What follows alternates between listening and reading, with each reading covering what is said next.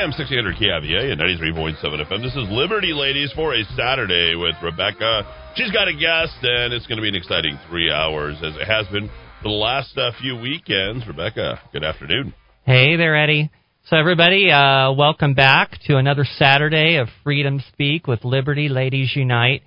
This show is going to be a little bit different because Natalie is taking care of some personal business this week, so she is not going to be with me today, but I have a good friend of both of ours named Joe, and um, he is going to be uh, co-hosting, and he is going to be our. I guess he's going to be our honorary Liberty Lady today. Say hi to everybody, Joe. It's such a pleasure. Thank you very much for having me here today, Rebecca. Hello, everybody. So uh, we're back on the Kiva, the Rock of Talk, uh, Liberty, and you can email us at libertyladiesunite at gmail.com. You can also put the Rock of Talk app on your phone. It's a really great app. That way you can listen to us when you're out and about. Uh, you can, and I highly recommend uh, the Rock of Talk dot chat. It is a great way to support this radio station. If you like this show, if you like this station, it is a great way to support us. It's a great way to listen to previous shows, pre recorded shows. You can listen to shows that have already played. You can listen to you can read some great articles.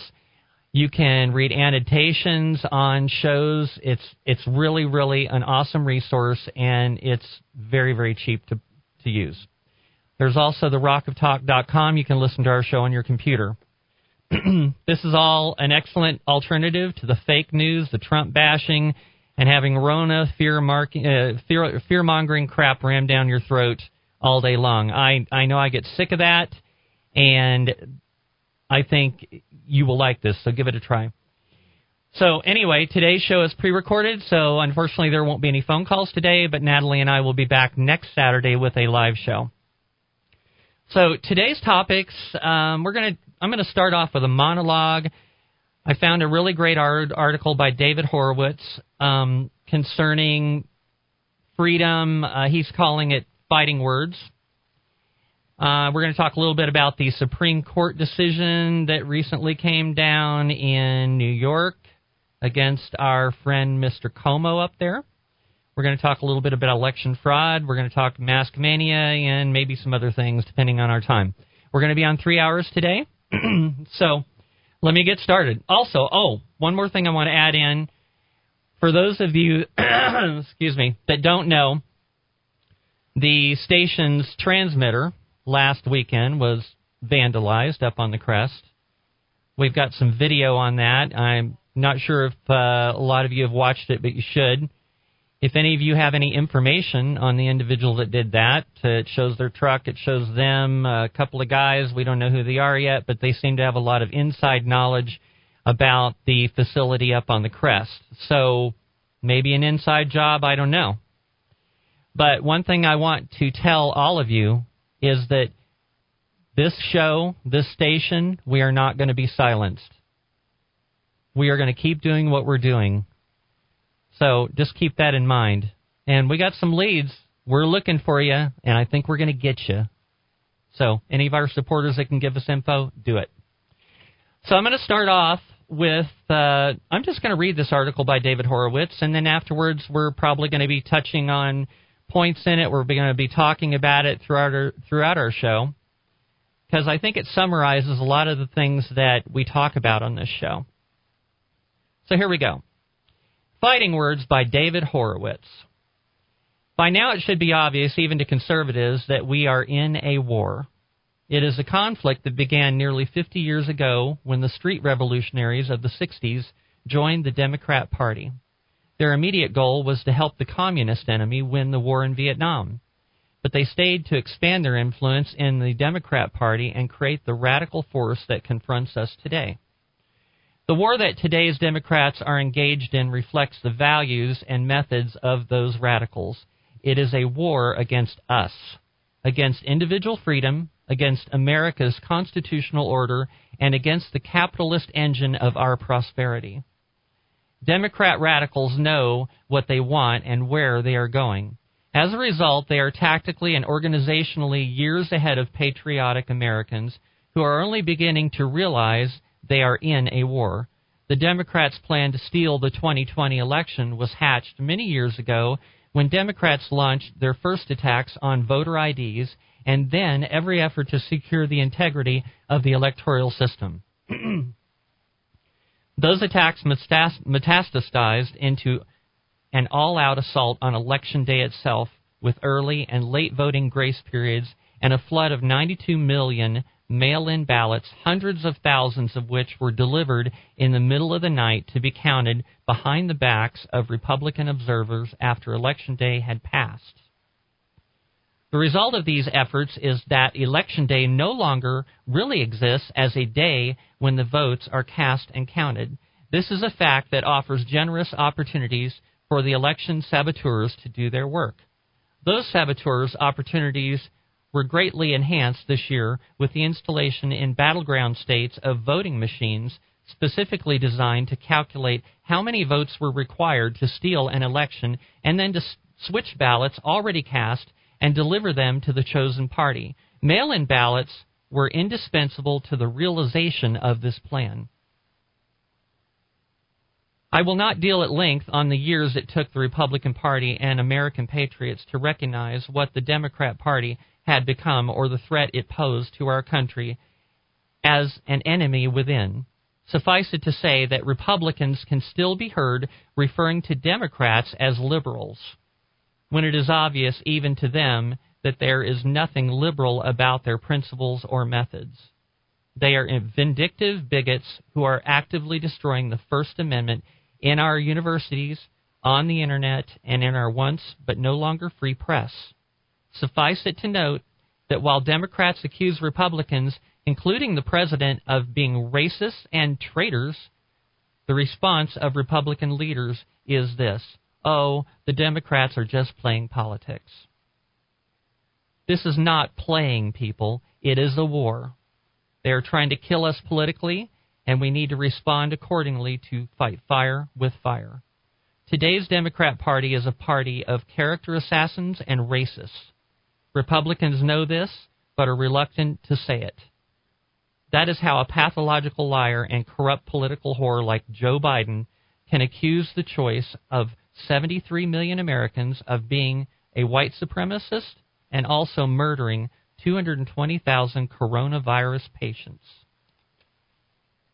That's why Biden and his gunslingers can do with no do so with no consequences, without so much as a wrist slap from moderates and independents who know better. The Democrats' ability to intimidate well-meaning Americans is that great. Is this too blanket a con- condemnation?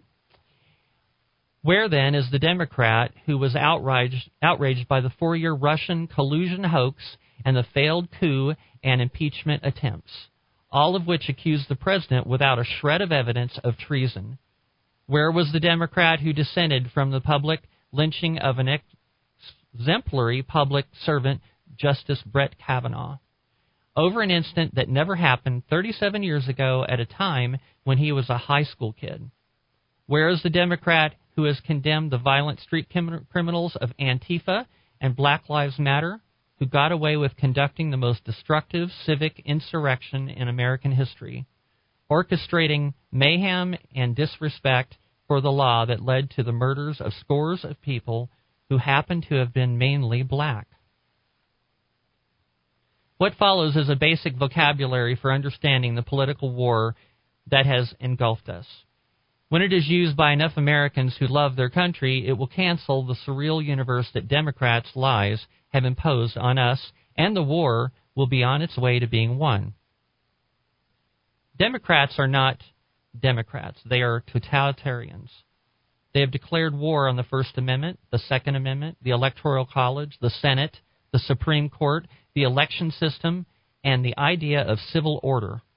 They have called for the Republican President of the United States to be deplatformed and jailed.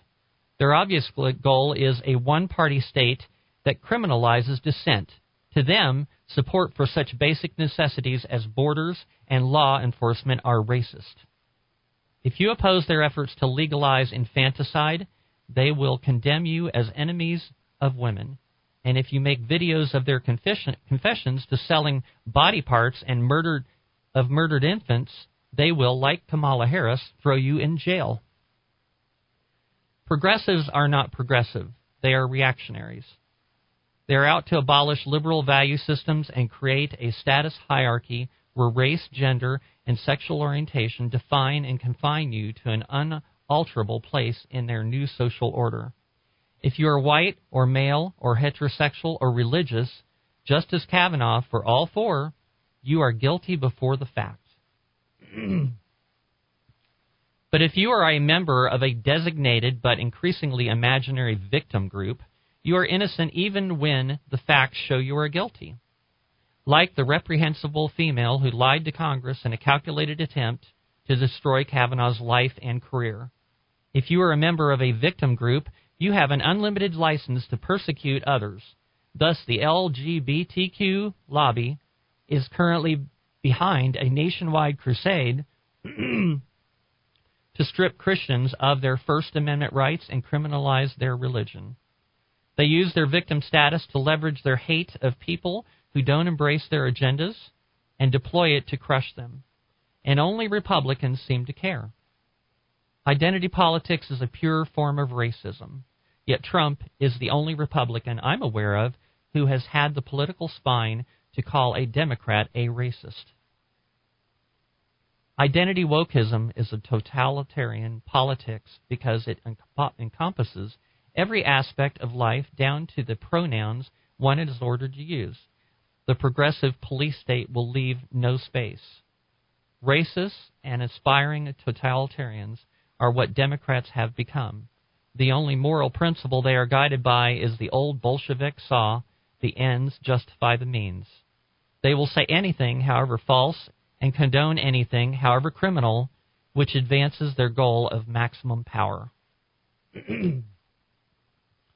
Since race is the principal weapon wielded by Democrats, this is the most evident in their claim that there is systemic racism in America, which needs to be rooted out, even if it means destroying the very foundations of law and order. When two Republican canvassers refused to certify the election result in Detroit, a city once rich in America, but now mainly black and poor, thanks to 59 years of misrule by Democrats, they were accused of system, systemic, sorry about that, systemic racism. This charge and the accompanying threats by the Democrat mob were so intimidating the two withdrew their objections. But if there was in fact election fraud in Detroit, to object to it is not, by any stretch of the imagination, systemic racism. To believe otherwise is to believe that black people, due to their skin color, are incapable of committing election fraud how racist is that? Systemic racism is an assertion made reflexively by Democrats that is never accompanied by evidence, for good reason. Systemic racism has been outlawed in America since the Civil Rights Act of 1964. If there were actual instances of systemic racism in 2020, there would be lawsuits, plenty of them. Even making the racist assumption, which the identity politics crowd does make, that all white people are white supremacists by dint of their skin color, there are tens of thousands of black lawyers, prosecutors, district attorneys, attorneys general, and elected officials who would be filling, filing lawsuits over a practice that is illegal. You never hear of massive lawsuits over systemic racism because systemic racism is a myth. The myth lives because it is an indispensable weapon wielded by Democrats to advance their anti democratic agendas and quests for power. But the only reason Democrats are able to do this so successfully, even going so far as to justify the arson, looting, and general destruction in more than 600 American cities this summer, is because Republicans and conservatives generally are too cowardly to confront them. This war will continue until patriotic Americans summon the courage to all Democrats, the racist, liars, character assassins, and aspiring totalitarians that they actually are, and to do so in so many words, blowback works. this was such a great article. It's it's it's awesome. I, I I came across this earlier this week, and I had some other ideas for the show, and I saw this. It's like no, I got to read this. Everybody needs to hear this. Mm-hmm. And and it's it, for anybody that wants to look it up online. It's by uh, let's see, uh, it was on Powerline, and it's titled "Fighting Words" by David Horowitz. Share it with all your friends. Get them all to read it. It's it's just incredibly enlightening. It is. You know, in this first paragraph um, that you read regarding the street revolutionaries of the 60s joined the Democratic Party, et cetera, et cetera, and they wanted uh, the communist enemy to win the war in Vietnam. I grew up in that era, and, you know, back then we were trying to fight communism. And I remember as a kid, a Russian um, dignitary said, We are not going to destroy America from without. We are going to destroy America from within. And today we see this happening in America. Um, the Democrats are highly organized. Um, Dem- uh, Republicans are not as organized, but we need to get organized. We need to stick together as conservatives. The Democrats cover each other's back no matter what. Well, they they go in lockstep. They Literally, do. they do. And I think the problem with, and I don't really look at this as a problem. I look at this as a, as a positive thing uh, from the conservative side and Republicans. For the most part, I think you will agree that Republicans, conservatives are have Christian values. Yes, I and, agree with that. And they also are more into critical thinking. Mm-hmm. And so critical thinking results in people having discussions and having disagreements. Mm-hmm. And whereas Democrats, for the most part, they've got a playbook they all follow, they got talking points they all follow. They don't really do any critical thinking, and they just kind of follow along as a like a big old mob, all doing the same thing, without questioning anything that they're doing. Yeah, that is correct. And most of the time, I think it's just uh, a lack of knowledge on behalf of the Democrats, really understanding what is taking place in America today. Um, I know here in, in New Mexico, I'm originally from California, and I moved here in 2017. And when I first moved here, I want to partake in the elections, and I couldn't find any information on the candidates. Now, in California, you get a complete book that has every candidate, has pros and cons, what they're for, their background, education, and so on and so forth. Here we have uh, really no direction on how to find out information on these candidates. So you're going into a voting booth basically with no knowledge, and you're just voting your party. Um, you know, when I went to go vote this past election, I was standing in line and I asked some of the people that were in the line, can you tell me where you find information on the candidates? And they said, What what do you mean?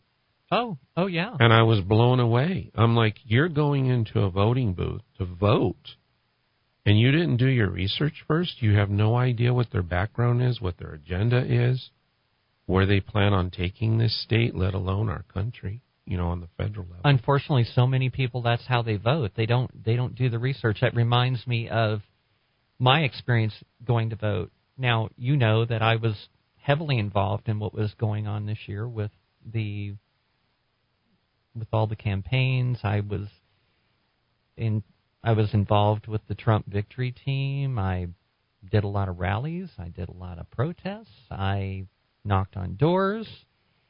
And one thing that we were trying to do very very hard this this election season is we were trying to inform people. I was going around with pamphlets about information on all the candidates, and I believe this is the only way that they were getting the information because one thing I can say is the leader of the Republican National the Republican Party in this state was absent. Where the heck was he? Mm-hmm. Where was Steve Pearce? Right. Where was he? He didn't show up to any of our rallies. he was certainly invited. I wasn't listening to really any. I did, wasn't hearing any commercials that Steve Pearce was doing. So, all of these social media outlets, mainstream media outlets, they were absent. Mm-hmm. Now we were out there working our butts off out on the ground, and we reached a lot of people.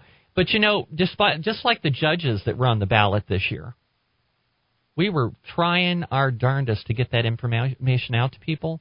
Make sure you vote for these constitutional judges that are Mm-hmm. that are. And I'm not going to call them. I'm not going to call them conservative judges because I don't think we should have conservative judges and liberal judges. We should have constitutional judges because that's what their job is to do is to determine whether something is constitutional or not. Personal bias should have no bearing on their decisions. Yeah, we don't want our judges legislating from the bench. No, we don't. Absolutely not. So I, I went to the polling place, and um, after I voted, I came outside waiting for um, my roommate to come back out, and and somebody else, and I um, a couple people came out, and they were all dressed up in patriotic gear. They had their truck parked out there with big American flags on it and stuff, and it's like, well, come on. I mean, I knew how they voted. and so I had a little discussion with them, and they had no idea about the judges.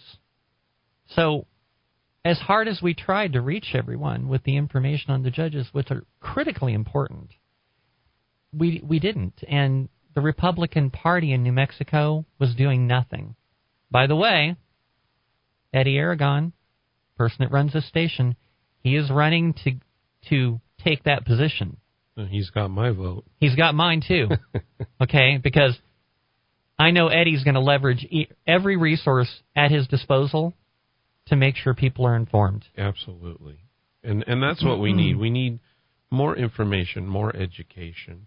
But you know, I, I want to direct us back to this first paragraph for a moment because you know, going back to communism, the Vietnam War, that era, a lot of those individuals today are now in their 60s and 70s and so on and so forth. We grew up in that era where we were fighting fighting communism. I don't understand why in this election so many of them voted for the Democratic Party, which is moving us right into socialism. It's it's mind-boggling. It is. I don't get it. It is mind-boggling, and I and I don't understand it either. To be honest with you, what happened? I mean, Don't you would think that those people would would understand Yeah. what's going on? It's like, well, what were we fighting for back then? And and here you want to throw it all away? Yeah, I mean, you know, we know about Khrushchev and and Kennedy when the world was on edge. Uh, also, the Bay of Pigs, all the things that have that have happened. And did we forget about all that? So now we want to bring communism to this country? Well, it's it's kind of like on 9/11 how the World Trade Center got attacked and destroyed. Thousands of people lost their lives. A lot of people lost their lives afterwards from breathing in the toxic uh, debris that was in the air. Mm-hmm. And we seem to be all united at that point in time. But yet now we have people that are going along with the concept of open borders where you just let anybody in unchecked, you don't know who they are. You could be filling our country with potential terrorists and there's a lot of people that don't seem to care. Mm-hmm. It's like do people have a short memory or, or I don't know what's going on. Yeah, I I don't know either. I I can't figure it out. I can't really put my thumb on it. But one thing I do know is, as conservatives, we need to get together. We need to be organized. We don't be talking about other Republicans. The Democrats don't do that. Nope. You know, and we just need to support one another. I I know. Um, you know, you mentioned Steve Pearce. So I was backing Alexis Martinez Johnson for the congressional third district here in New Mexico, and they wanted to know if, hey, can we put some signs in your front yard? I said, sure, come on over. Mhm. So they put the signs in the front yard, and while the gentleman was there, he was telling me that um, Steve Pearce wouldn't show up at any of their their events. Yeah, he was totally absent from everything. Yeah, well, the gentleman that was running it Um, his family is pretty wealthy here in New Mexico, and they they own a ranch. Um, and of course, there's oil on their land, which they that's where their money came from. But once Steve Pearce found out that that individual had oil money, then he showed up. Oh See, we Oh need, my God. we need to back each really? other regardless. Oh my gosh! you know, I saw I saw some. I received an email the other day, and I wish I could remember who it was from. Somebody just given the highest praises to Steve Pearce about how he did such a great job with the RNC. It's like, what? What? Did he do anything? It was. It, I, I, I, I don't know. It's like, dude, where were you? It's like, where is all this stuff that you think Steve Pearce was doing? yeah, exactly. He he did pretty much next to nothing. I, I kind of wonder if he was if he did anything. I don't know. That's funny. I wanted to uh, bring up something else here too, because I, I want to give some credit where credit is due.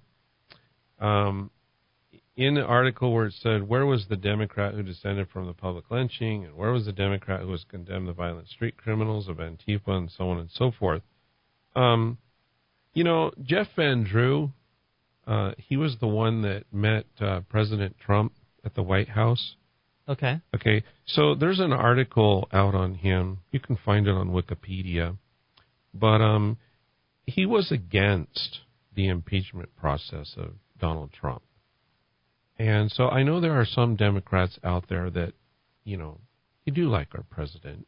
They're far and few between, they unfortunately. Are. They are. But, you know, there are some. So Yeah. I, I don't want to put all Democrats in the in the same uh, room and say, you know, they're all this way because they're not. But um, he he's a member of the Republican Party now. When he left the Democratic Party in 2020, and he opposed the support for the impeachment of President Donald Trump. And I got to take Good my hat him. off to this man. Yeah. Absolutely. Um, also, along with him was uh, representative by the name of Collin Peterson. So he also uh, was against um, the impeachment of Trump. I just wish we had a lot more of them. Well, and you know, we did have a large movement this time around, the walkaway movement. hmm There were a lot of Democrats that walked away from the Democrat Party because the Democrat Party is, like this article said, is no longer the Democrat Party. Right. It's the Socialist Party. It's the Communist Party. hmm It's it's so out there and so far left that it was act that Joe Biden was endorsed by the Communist Party of the USA, hmm literally endorsed. Mhm. And why is that not affecting people? Not to mention, you hear about now that a lot of Democrats are coming out and saying, "Oh, well, we had no idea about those stories about Hunter Biden's laptop and all the corrupt dealings, and if we had known that, we wouldn't have voted for Joe Biden." Yeah, well, the media covered it up. Right. The media is complicit in the fraud. hmm And they're no longer concerned with telling the truth or simply giving the news. They want to manipulate the outcome.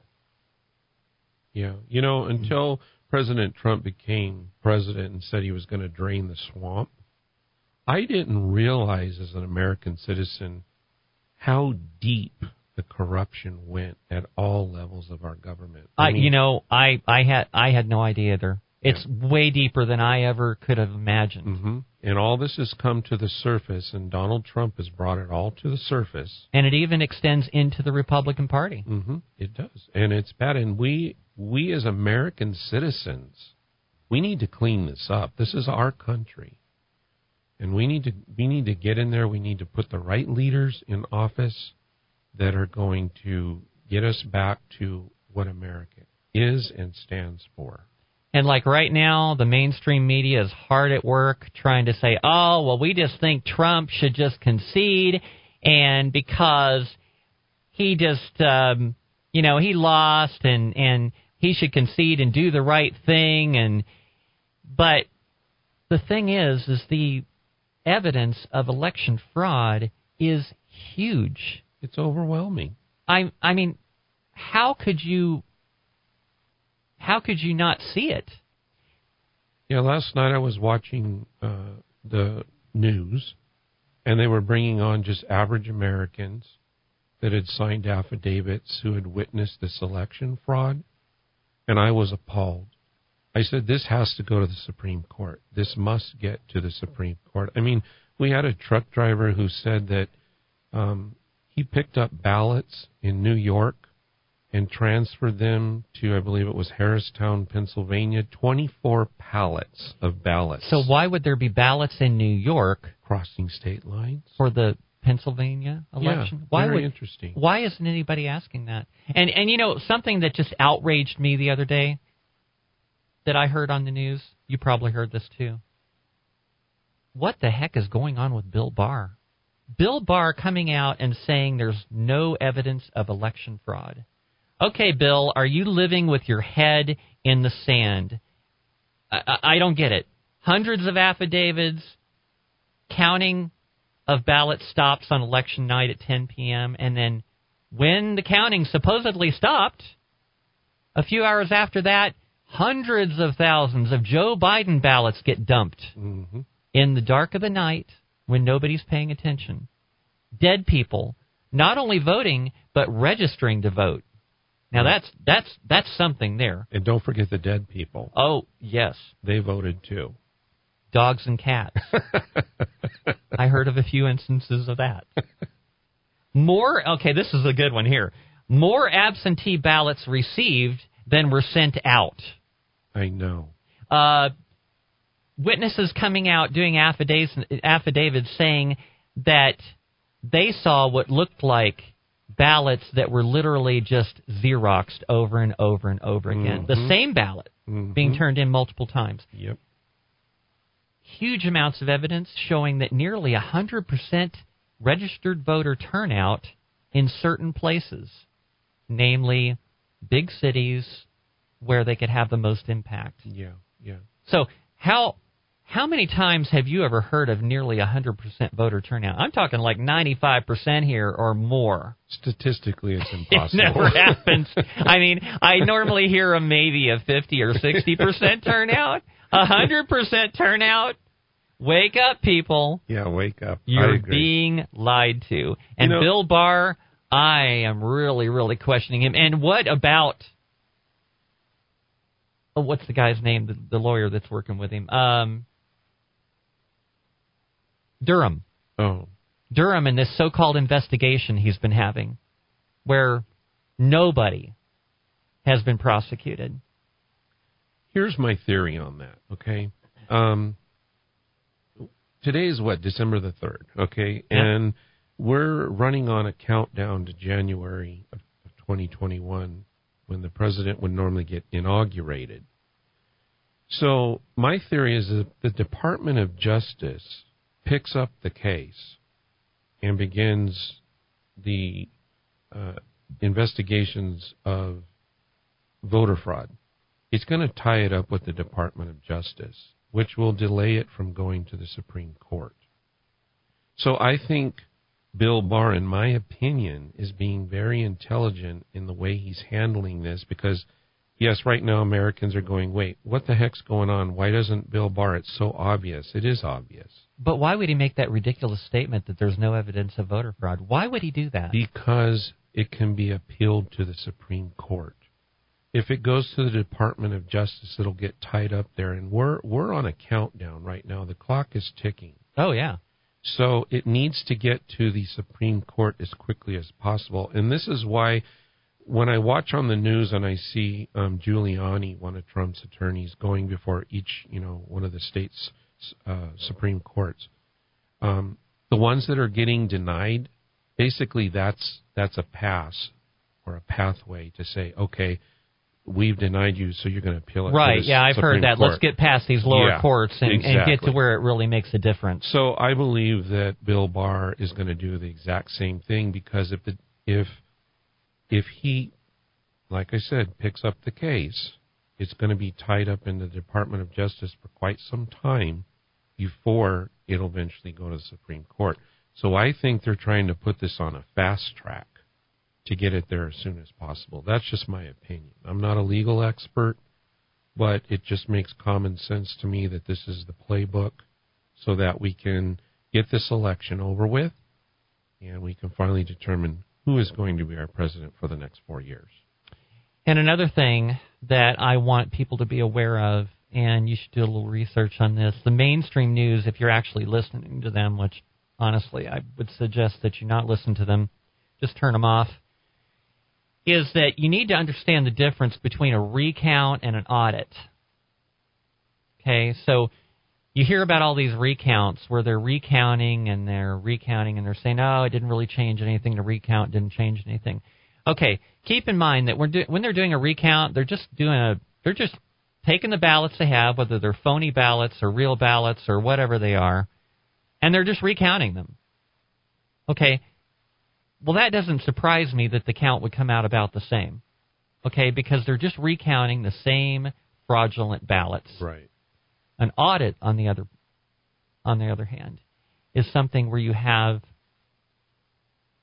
probably like a Republican and a Democrat sitting there next to each other, and exa- examining a ballot, examining the envelope, Checking the signature. checking the signature, checking the voter rolls, make sure they're actually on the voter rolls. Mhm.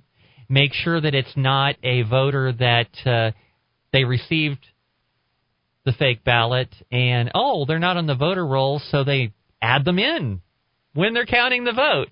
Imagine that they count them in and then they give them I, I don't know they give them some birth date that makes them over a hundred years old or something. Yeah, on the news they were saying it was January 1st of 1900. Yeah, 1900. Boy, a lot of really old people voting, huh? so, so what we should be demanding is audits, Absolutely. and this is going to take a while. Now, in the article um, that I actually I watched an interview on um, says Broadcast Network exclusive.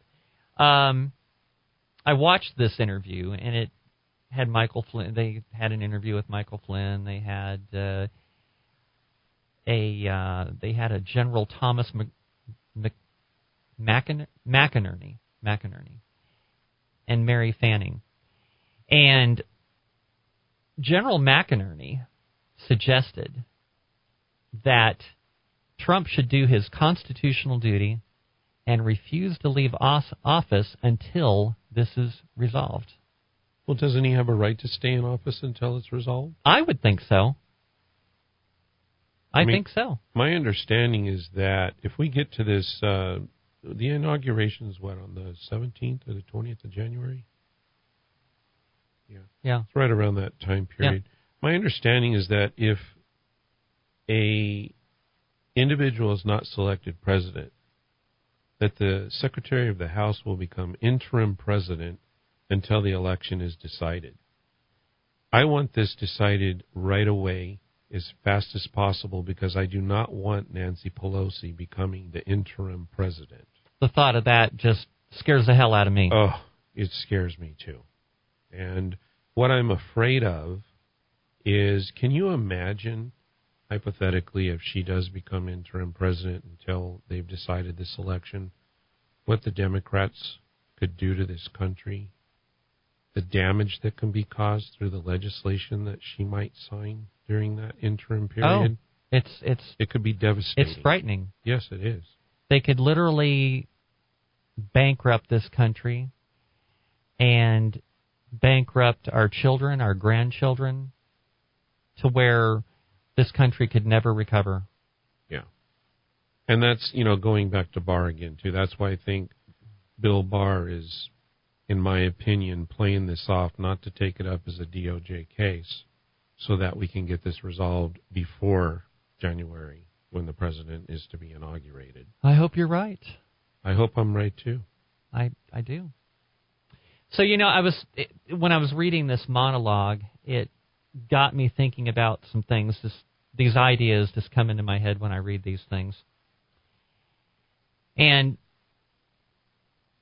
basically, what the left is trying to do is they're trying to distort the concept of liberty and freedom and God-given rights, and especially we're seeing it in this state where we have a tyrannical dictator running the state.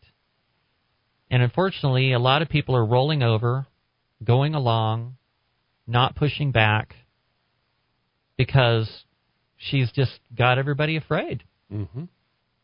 You know, New Mexicans need to stand up. Now, I, I told you once before I'm from California and I've moved here, so I'm kind of an outsider looking in at the moment and still getting my bearings straight here in this state. But I have never seen so much fear in a state in my life. Oh, yeah. And I know back in California when, because I was politically involved there, and I would talk to some of the congressmen and whatnot, and they would say, Do you know what it takes to make change in a county or even a state, for example, or even on the federal level? Doesn't matter. Roughly around 10 to 25 letters. And the reason that is, is because each letter that is sent in is weighted. What that means is one letter, depending on the size and, and scope of the geographical area you're in, um, one letter may be weighted, for example, uh, for 10,000 people. And that's what it was in California. For every letter that came in, they figured there were 10,000 additional individuals, just like this person that thought the same way. And so they said literally 10 to 25 letters could make a change in a county or a state. That's all when you think about it. Wow. That's not much. And can you imagine in New Mexico if we jammed the switchboard up at the roundhouse and piles and piles of letters were coming in on a daily basis? You know what they would be reporting to the governor? Governor, our switchboards are jammed. The letters are coming. Do you do you think they'd be running a little scared like, you know, maybe people are not liking our policies and maybe we need to change what we're doing if we want to stay in power? Yeah. Yeah. If you really want to have some impact, send a certified letter. I don't know about you, but whenever I receive a certified letter in the mail, it's like, oh no. Mhm. What did I do? Exactly. What am I in trouble for? so, so just flood the roundhouse with certified letters. it's like, oh my God, I'm in such trouble. Yeah, the poor person that had to sign all those. I can't feel my fingers. I know. oh my gosh, that's a good thought, Rebecca. Yeah. But yeah, let's let's uh, let's jam the switchboards. Let's write letters. Let's let's start telling them what we want. I mean, we are, after all, the people. They work for us. So let's. well, they're make them work supposed to us. anyway. Yeah, they are. They don't seem to be doing that, do they? No, No, No. they seem to be working for themselves. they are. They are, and it's really sad because New Mexico is a wonderful state. You know, we have a lot to offer here. We've got a lot of resources, um, and I believe personally that New Mexico, with everything that it has to offer, could be the gem of the United It States. It could be. It could be. We've got we have diverse uh, environments here. We have desert. We have mountains. We have Mhm. forests. We have weather that is pretty mild throughout the year. It is. It doesn't get normally doesn't get overwhelmingly hot during the summer, and in the wintertime it usually doesn't get uh, extremely cold. hmm But yet you can go onto the mountains and there's snow, and you can ski and you can play in the snow. And you come down from the mountain, there's not any snow. Right. So it's it's great, and we used to have a hugely diverse restaurants, little restaurants, family-owned restaurants. Those are gone. hmm Those are probably gone for good, and I, I'm thinking that if we ever manage to get this state back on track and get rid of this dictator and get some politicians in Santa Fe that want to stand with us and for us, that maybe we can get a boom going in this state to where people actually feel comfortable opening a business in this state. Right Mhm. now, I, I used to have a business of my own. Now I just work as an independent contractor. hmm I I would be scared to death to open a business in this state. Yeah, I, I would be very selective on what type of business I opened in this time period with Yeah. COVID nineteen. I my heart breaks for a lot of these restaurants. I mean, you know, these were people's dreams, and we don't really know what they sacrificed. It could have been an inheritance that they opened the money. They could have taken they're taking their life savings Their life saying, savings. I, "I'm going to do this because I love doing this. I'm Mhm. going to I'm going to put everything on the line, and I am going to I'm going to try to make this work." Nobody ever imagined that the government would swoop in and tell you, uh, "No, you haven't done anything wrong, but we're going to shut your business down." It's Yeah. like what? Yeah. Who would have ever imagined that? If anybody ever thought that that threat ever loomed over them, I don't understand how they would ever feel comfortable with taking that kind of risk to run a business, to start a business, to invest in a business. Mm-hmm. Yeah, I never thought I'd be living in this time period to see I- what what we're seeing. I never imagined it. No. But, you know, that's what I was saying. My heart breaks for these people because they could have mortgaged their home, could have been inheritance, like you said. But, you know, with all this happening in New Mexico and, and around the United States, wouldn't it have been wonderful if our governor would have ran commercials that said, New Mexico has the weather, we have the resources, you know, this, that, and the other thing. Come and see us. New Mexico is open for business. That would have put us on the map. Oh yeah, You know, Mexico, New Mexico is always running, you know, number 48, number 49. What, what do they say? Uh, first in being last and last in being yeah, first. yeah. There you go. you know, we could have made some great strides by using this particular crisis to say, hey, we're open for business. Come on over here. Well, you know who has done that is Kristi Noem up in Yeah, South in Dakota. South Dakota. South Dakota, Dakota's kicking butt right now. People are. are. moving up there. They're starting their business. I just hope that South Dakota doesn't get overrun by a bunch of liberals. They're going to bring their nonsense to South Dakota and ruin the state. That's what I'm hoping. I'm hearing the same thing about. I was hearing uh, what was it? Um, yeah, the governor of Texas the other day was talking about how all these people are moving into the state and moving their businesses there, and Silicon Valley's moving their businesses there. It's like, uh, Abbott, I'm not sure if that's such a great thing. You need to think about the long-term consequences of this because, along with these Silicon Valley businesses, you might be bringing these liberal wackos in there with you, and then suddenly Texas is going to be destroyed just like California was. Yeah, and if you notice, like you said, Texas, it's all the states with the, the large electoral votes. Yeah, Uh, California, Texas, uh, Illinois, New York, Pennsylvania. You know, here in New Mexico, we have what five electoral votes. Um, we're a flyover state, yeah. But a lot of these Democrats are moving to these densely populated areas because they have more electoral votes, and you know that's what it's all about. It's about getting that electoral vote. Yeah. So, So- take it over. I had some thoughts about this after I read this David Horowitz uh, article. It just really got me thinking about some stuff, and especially in this state, but this is happening in other places around the country too. What they are trying to do, like I said, they're trying to distort the concept of liberty, freedom, God given rights. They're trying to make you believe that these things are a privilege. Okay? Now, liberals, you hear them talk about things all the time. Well, health care is a privilege. Well, no, it's not. And the reason health care isn't a privilege is because in order to consider health care a privilege, that means you would have to force medical professionals to work for free. Liberty and freedom are things that, just like our founding documents say, we have the right to life, liberty, and the pursuit of happiness none of these things are things that require that someone else give up their rights or provide services for free.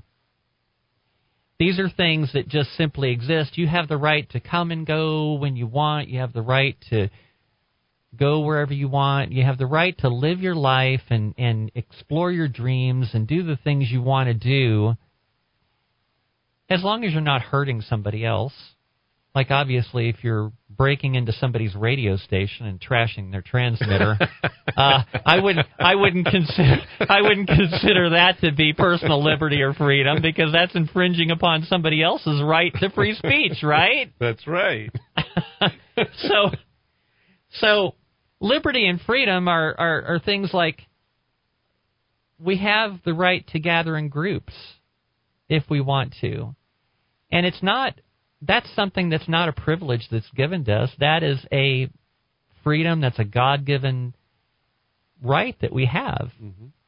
This doesn't infringe upon anybody else. We want to gather in a group. If you don't want to be gathering in the group with us, then stay away. You don't have to gather with us in that group. But they're trying to make that sort of thing like make you believe that's that that's a privilege and it's like the government tells you when and how many you can gather with and where and but but no, they don't have the right to infringe upon that because that is a personal liberty. That is a God-given right. We have the right to go to church if we want to. We have a right to worship as we please. We have a right to gather in church and respect whatever religion we want. We have a right to sing. We have a right to gather with as many other people and fellowship in church. That's what fellowship is. Mm-hmm. Those of you that don't go to church, that's fine, you know, but we still have the right to do it. Just like when somebody says something I don't like. Okay, you have the right to say it, and I will defend your right to say it. There are plenty of things that people say that I disagree with that even make me a little angry, but they still have a right to say it. Mm-hmm. It's their God given right. Yeah, freedom of speech. Right. Shopping for groceries, they're trying to make that seem like a privilege. I've made a tr- couple of trips to Walmart to go shop for groceries. We had to wait in line outside in the freezing cold for over an hour to get into the store. Why? Because the governor thinks that shopping for groceries is a privilege, and she has the right to tell us how many of us can shop for groceries at any given time, and whether or not that store has the right to let you in. That's another thing, too. The business owners are being infringed upon. There's, you know, a big, huge super Walmart has a huge capacity for people Mm-hmm. to where they can safely get in there, and if there's a fire, they can safely get out. Mhm. So they're infringing upon the business as well on their freedom to run their business. And of course, we talked about businesses just a few minutes ago. That's got to be seriously hurting their bottom line and the amount of money they need to make to pay the mortgage on that huge building and that property and Mm-hmm. pay their electric bills, which, oh my God, that's got to be astronomical. I can't imagine paying the electric bill for a super Walmart store. Mm-hmm. Oh my God, that might take a a year's income for me. I don't know. it's it's got it's got to be huge to heat it and to light it and That would be the- just one month. um, one month. yeah. Um, if you don't wear a mask, you are denied your rights. That's what they're trying to make you believe. And Natalie and I, we're constantly speaking out against these mask mandates because I, I think it's it's central to what's going on. No, they don't have the right to make you put something on your face let alone a medical device. It's a, a mask is a medical device. They don't have a right to tell you to do that. They don't. Well, you know, I heard on the radio that they were interviewing this doctor, and he said, Why are we doing all of this? He said, basically, our death rates on COVID are the same as the common cold. And he, he was laughing on the radio, uh, I mean, probably out of disbelief that all of this hysteria over COVID. He said, You know, we're we're making a vaccine for what? I mean, the vaccine is ninety four percent effective, and yet people recover from this virus. It's uh, like a ninety nine Ninety nine point eight. percent. And and he said so. Basically, Why do you need a vaccine? What does a vaccine do?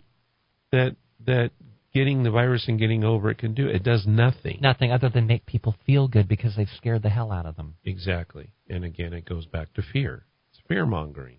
Yeah, it is fear mongering. Um, by, by the way, I wanted to touch on the mask situation. yeah, go for it. Um, I don't know if people uh, know this, or you know, maybe some of the listeners out there have not thought about this, but uh, a client of mine owns a business, and you know, it's hard for a business owner to monitor their employees, the operations. You know, they're dealing with money, paper, customers, et cetera, et cetera. Well, anyway, somebody came into his shop and there were a couple customers in there not wearing a mask, and so they turned him in on that hotline to the governor. God, I hate snitches. Oh well, let me tell you what They're happened. traitors. So the state police came out and fined him five thousand dollars. This happened three times. Fifteen thousand dollars worth of fines, right? So he hired a mm-hmm. lawyer. I don't know if people know this or not, but when the legal folks get involved, you have a right to know who your accusers are. Right, absolutely. He got the names and phone numbers of each of the individuals. Nice. Did you know that that could happen? Did the governor tell you that if you got a lawyer that they could find out who you were that reported the business? And let me tell you something. We are living in a time when people are on edge. We have no idea what they're going through financially, but it makes people crazy. Yeah. And there are some people that may just decide, you know what, I've had it. And they come to your house, and that's the end of you. So you better think twice before you call the hotline and report it, because if you get a lawyer, they're going to find out who you are. And that may not go so well for you. You know, that gives me a little bit of a lead in to something I was going to talk about, and I'm sure you'll have something to con- contribute to this as well. A certain radio talk show host on a certain other station in this city, which everything's going to remain unnamed because I don't want to give them any credit. I'm simply going to talk about the situation. So I tuned into this person's show, I think it was like last week, and I thought, okay, you know, I, I can't stand this person because, in my opinion, he's a, a fake conservative.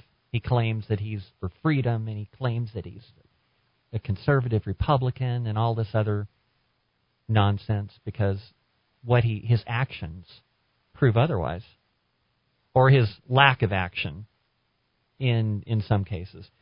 So I listened to like the first 15 minutes of his show. First couple callers that call in, Trump haters. They're just bashing the Trump, bashing the president and just talking all kinds of crap about him. And what's this radio announcer do? This supposed conservative Republican that believes in freedom? He doesn't push back at all. Now, I can tell you, if those people called into our show, oh, they would be hearing my pushback. They'd be hearing my thoughts on the subject. Okay? Because they're calling into my show. So I'm going to have plenty to say. Uh, just like the liberal we had call in the other day, that Natalie and I, we just we we gave him an earful, and uh, he couldn't produce any facts, and um, he hasn't called back since. So I don't know. Maybe he's kind of afraid to call back. I'm not really sure. Yeah, and you know that that's that's what's really disheartening is that, that the facts are missing. You know, I've Yeah. I've asked people, you know, they gripe about Trump. They don't like his hair. They don't like his tweets. You know, they they don't like so many different things about him. First off, personality and character traits have nothing to do with policy. Absolutely nothing. The president's policies are fantastic for this country. They are. They're great. I'm- the country's been incredibly successful under his policies. Yeah, and I've asked him. I said, "Tell me something. I want to ask you a question. Let's let's get to the bottom of this. What has the president specifically done that has made your life less livable?" Oh yeah, and they can't answer They, that. they never have an answer for now, if they'll come up with a liberal talking point, and yeah, maybe we should stop calling them liberals. You know, just like on this show, one word that is banned from this show, along with other words that we're not supposed to say over the radio, that Natalie and I have decided is the the c word that ends with a d. Okay, we don't say that word. That word is off limits, by the way. In case you don't know, you know now. That word is off limits here. okay. Okay. So, back to my listening to this unnamed radio show host on this unnamed radio station. Another guy called in talking about how he, he was snitching out a gym that was not complying with the public health order and was calling it um, physical therapy. Well, it is physical therapy, right? If you go in and work out, and, and that's physical therapy. You're Yeah. you're giving your body physical required physical therapy to stay in shape and stay healthy. Absolutely. I would say it's it should all be considered physical therapy. Mhm. Well, in any case, he's talking about he how he is snitching out this guy that's running this gym, and this unnamed radio host just went along and didn't say anything. This guy that believes in freedom and liberty and is a conservative Republican. yeah, I Um, I know what radio station you're talking I'm about. sure you do. Yeah. Yeah. Um, my wife uh, and I we just listen to the station to hear what the other side is is talking about.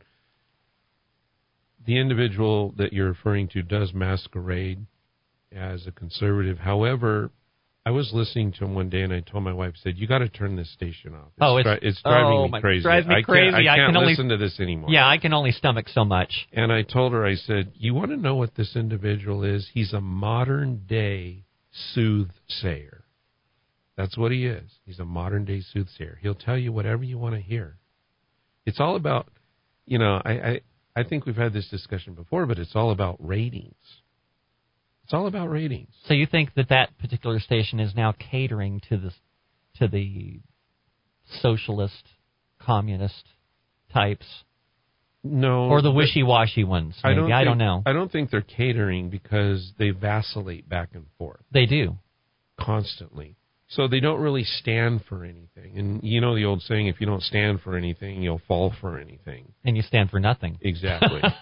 and that's pretty much what that station is. And so uh, consequently, I don't listen to it anymore because um, I just want to listen to fact-based information that's backed up with, you know, articles or o- other individuals that can uh, have evidence. You know, that's what I want to listen to. I don't want to listen to just, uh, you know, people just saying things that they don't have any facts for.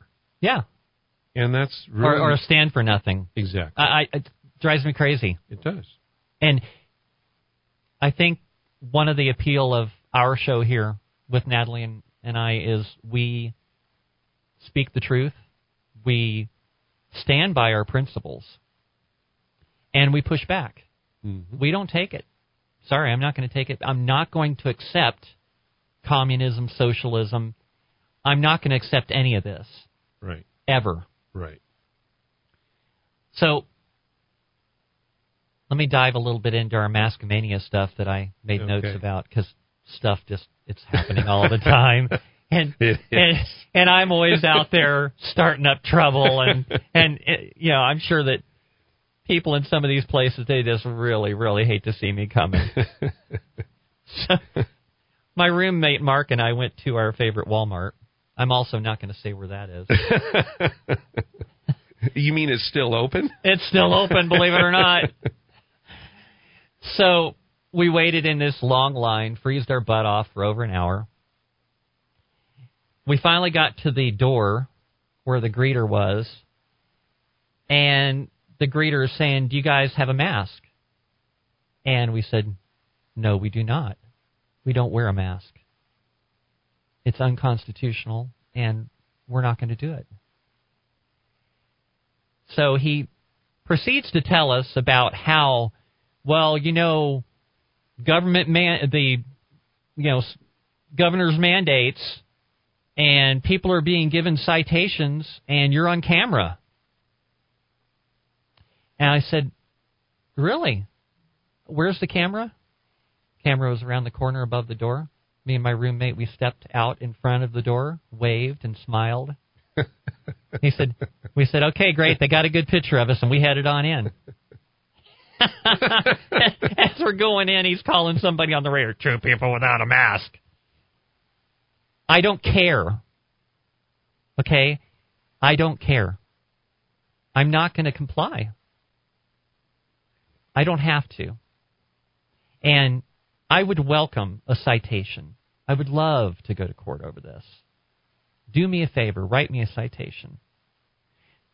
Truth of the matter is, like 30 of the sheriffs in this state are with us. Right.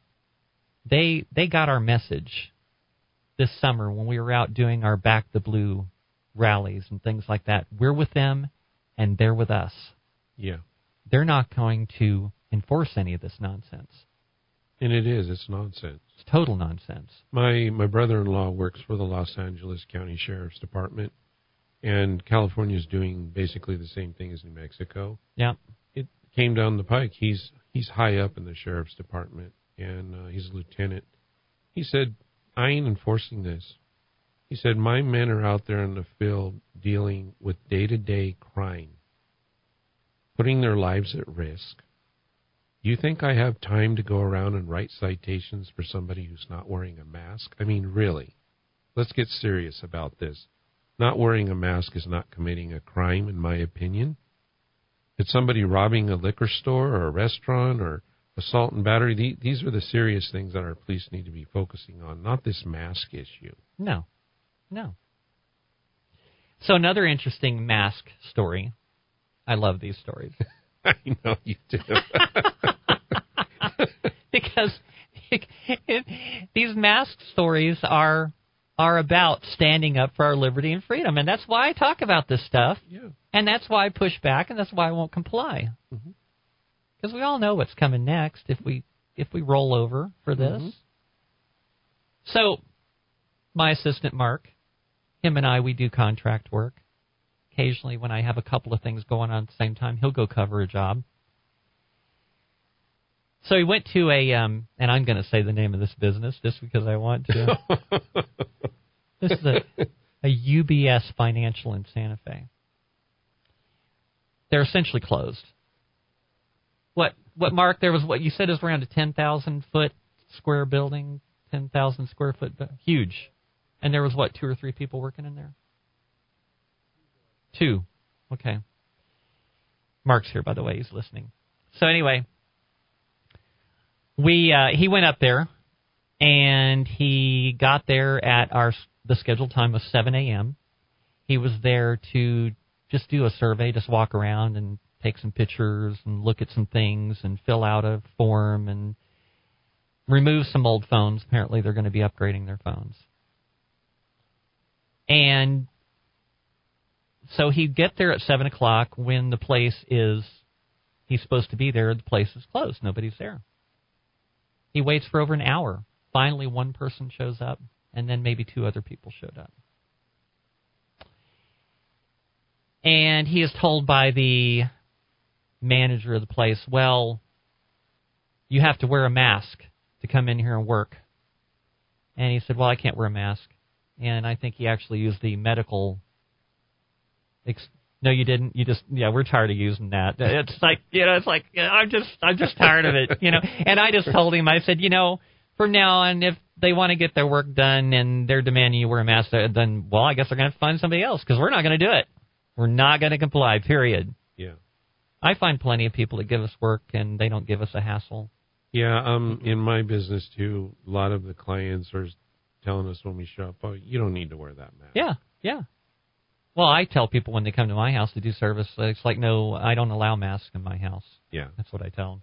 I I had I had one client who was selling her house, and she told me um, when the photographer came to the house to take pictures, she opened the door with no mask on. Now this is her home. Yeah, her home. Yeah, and he says, "I'm not coming into your house because you're not wearing a mask." Uh, uh, dude, it's my house. And that's what she told him. She Right. says, "This is my home, and I'm not wearing a mask in my home." He says, "Well, then I'm not coming in. I'm not taking pictures of your home today."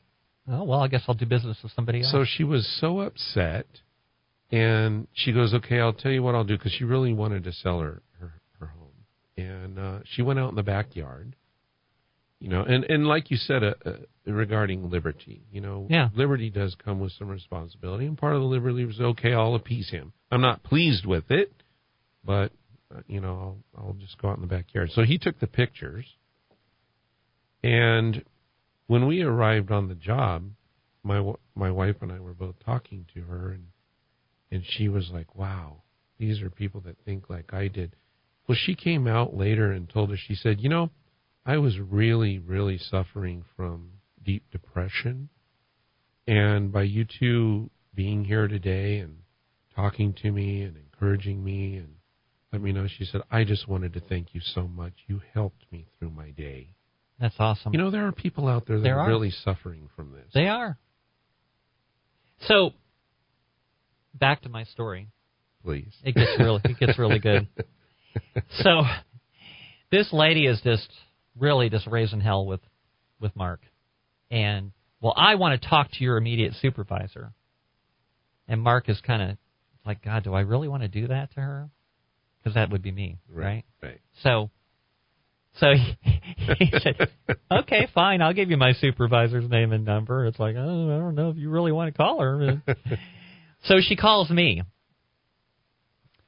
and well, your technician is here and he's refusing to wear a mask. And I said uh, something to the effect, "Well, good for him." And uh, and she said, "Well, our company policy is that nobody comes in here without a mask." And I said, well, then ma- maybe you'll understand my company policy. My company policy is that my technicians never wear a mask. So So we have a conflict. we have a problem here. yeah, right? So then she goes on, and this is how crazy people have become. Okay, now I understand people are giving the art. Well, these people are just trying. No, some people are really, really getting off on being the mask Nazi and pushing their pushing what they want on other people, and they're really, really enjoying that power. It's power, you know. It's like, oh, mm-hmm. I get to push this person around, total stranger I don't know, but I'm going to push them around, tell them what to do. No, you don't have a right to tell me what to do. So then she tells me that if my technician comes in there without a mask, that she's going to die. Oh my god! This is how crazy people have become. They've literally become mentally unstable. Mm. And I said, and I tell her, you're going to like this. I said, lady, I, I hate to break it to you, but we're all going to die. Yeah. there isn't, isn't anything you can do about you it. You can count on it. yeah, yeah, you're going to die, lady. I'm sorry. I said, only God Almighty can say when that's going to be. But, Yeah. lady, you're going to die. Did you tell her, oh, by the way, you're dying a little bit each day? I didn't, but that would have been a good one. Yeah, yeah, yeah. so anyway, I I love sharing these stories. You know, I, I have a mass story where I went into this gas station. I got some gas and I went into the convenience store to get a, a Coke. Well, I walked in with no mask. Oh my gosh! I know, can you Did people that? drop dead when you walked in there? Well, nobody really noticed at first until I got my beverage out of the out of the freezer and I was standing in line. I was about four people back, and we were all you know six feet apart. They had tape on the floor, you know that you had. To Oh yeah, the tape. Yeah. Yeah, so I'm waiting to pay. And all of a sudden the cashier looks up and he sees I don't have a mask on. And he went ballistic on me. I've seen people do that. I've had He people like jump back against the wall and me. Oh yeah, but he had a massive plexiglass in front of him. he had a and he, he was probably wearing a mask, right? Yeah, he was wearing So he should have been safe, right? Because the mask He was supposedly worked. Yeah, exactly. Yeah. Plus the plexiglass. Plus the plexiglass. Yeah. Oh my gosh! And I mean, it wasn't a small piece and you were probably six foot away from him. I don't know. Oh, so. but at that point I was about Yeah. 20 feet Oh, back because 20. there was four people. so at six feet times four, 24 feet. Yeah, I was pretty far back from him. And of course, everybody in front of me was wearing masks too, so I guess they were protected as well. Right. Everybody's safe. The magic mask. But the thing is, is you know, I'm an older guy, and the evaporative cooler vent was right above my head, so it's just blowing wind down on me like crazy. And he's saying something to me, and I can't hear him because of all the noise. Well, you know, Natalie's thing is she acts like she's deaf, Yeah. which really screws with them. You know, So- it's like, what? I can't hear. I'm deaf. I can't hear you. I can't. I read lips. Well, that would have been the same thing in my case Yeah. because I put my hand up to my ear and I'm like, I can't hear what you're saying. Uh huh. And he goes, and he used a lot of explicatives, which I'm not going to. Yeah, you need to take your mask off. I can't hear you. Yeah. and of course, he was trying to talk to me through the plexiglass Right. with the mask With the on, mask on. and I like, got this blower above my head. Right. You know right? what I'm going to do? I'm going to get a sound bite for our show for when we're talking about the mask mania, where you know Charlie Brown when they're talking to wah wah wah wah wah. That's what it sounds like, right? It does. It does. Yeah. Yeah. So anyway, he told me, uh, yeah, like like, sure, you can't hear me. Get the, you know, out of the store, blankety blank, blank, blank, blank, blank. So I was just like, okay, no problem. I guess you don't want my business. No, No. they don't seem to care about getting business anymore. All they care about is making you wear a mask. Yeah, until they lose their job. Yeah. Then It's like, that oh well, why do, we weren't getting any business because you were being rude to all the customers, so now you're fired. Right. Exactly. Yeah. No, Remember when the customer used to always be right? Yeah. Yeah. Not. I today. miss those days. I do too. There's so many things I miss. oh my god. Oh, talking about things I miss. Last Sunday. Let's see here. I made a, made some notes about that. Eh, yeah. Okay. So last Sunday there is a group I'm involved in, and if you guys ever touch base with me, maybe on email, and I vet you and decide that you're not some crazy liberal. Um, I have a group I'm a member of that we gather together and we do things. And uh, there is a, a person in our group that has owns a large venue which has a stage in it and everything. hmm And so last Sunday, what we had is he had a he had a band come in, playing some really great music. Bunch of us showed up. The place was packed. No mask, no social distancing. Everybody brought in potluck meals, things like that. People brought in lots of booze, bottles of wine, beer. Yeah, we're probably all going to die. so, anyway, so, and I had invited some other close friends of mine up there, and, and we had the best time. I, I, I referred to it kind of like a speakeasy, right? Oh yeah. Yeah, speakeasy. Yeah, I love speakeasy. So we had a speakeasy. We were gathering in an undisclosed location. We had a band. We had booze. We had food. Awesome. We were hanging out. It was like normalcy. Yeah. People were hugging. People were Are you kidding me? They were actually hugging. they were hugging. I'm a hugger. I like to hug. yeah. you you're gonna, you're gonna die. Uh, yeah, I'm gonna die. I hug so many people. I'm probably. I, I'm surprised I'm not dead already. Right? exactly. of course, now you're gonna infect me. Yeah, right. And you're gonna die too. Yeah, yeah. So, and you're going to go home to grandma and grandpa, and they're going to die. And oh my God, what a bunch of BS! Yeah. You know, my wife and I, um, way back in January when all this started, we think we ended up with COVID because we had all the symptoms. I did back in January. So did Mhm. Mark. That cough that just seems Oh, the cough is the worst. Yeah. You know, and the thing is, is I'm considered one of the um, high risk. Well, look at my roommate Mark, 75 years old. hmm 76 now. That's right. He had a birthday. He's not dead. Imagine that. I know. And he got over it quicker than I did. Yeah. And And he's, he's got 20 years on me. it lasted. Yeah. It lasted uh, five or six weeks. How long did it last for you? Well, with me, unfortunately, I treated it like it was a regular cold. hmm I didn't know any better back in January. Yeah, I don't think any of us did. So I didn't talk to my doctor. I didn't get any treatment at all. I just treated it like I normally do. You know, I took zinc, I took vitamin C, I drank lots of fluids, but that cough just kept on going, and I had mucus running out of my eye sockets. hmm it was weird. It was like having runny eyes. Yeah. And so it went on for a few weeks, and it just seemed to not be getting better. So I finally did go to the doctor. He gave me Z-Pak. I took Z-Pak. In two days, I was feeling better. Yeah. And a little while after that, the cough completely dissipated. Yeah. Now mine hung around for I think it was around five or six weeks. Yeah. And Did you take anything for it initially, or did you kind of do like I did? Well, I was taking zinc and vitamins and various right, and that seems to stave it off a little bit, but it seems like the Z-Pak is the answer. Yeah, and I was coughing all the time, Yeah. and then uh, finally, I mean, you would think I would have went to the doctor sooner, but finally, Yeah. I was like, you know, maybe I need to go to the doctor and and have this checked out. But it was right about then that it cleared up Yeah. and it started going away. Did he give you Z-Pak too? Uh, no, I, I didn't go to the doctor. Oh, you didn't go to the doctor. No. It went away on its own. Eventually, I guess it will. It does. It Yeah. does, and and my understanding is it affects everybody differently. yeah. Some the point- people it doesn't go away so easy, and and, And and, obviously there's a few people that it's uh, they need to get it treated, otherwise it can be really bad. Yeah, but like I said, ni- what was it? Ninety nine point eight. Ninety nine point eight is the number I heard. Of. recovered. Yeah. yeah. So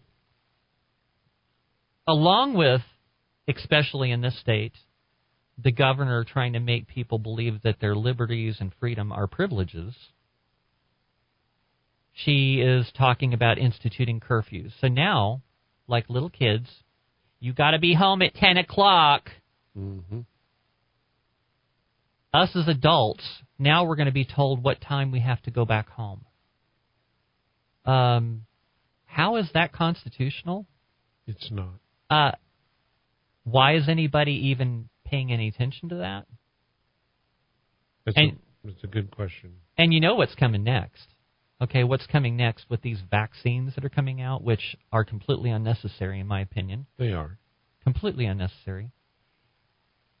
I can see that how she's going to further restrict our liberties and freedom is that it's going to get to the point of where now there's all kinds of rumors about this vaccine about a tracker or a dye or something like that that goes into your body along with the vaccine.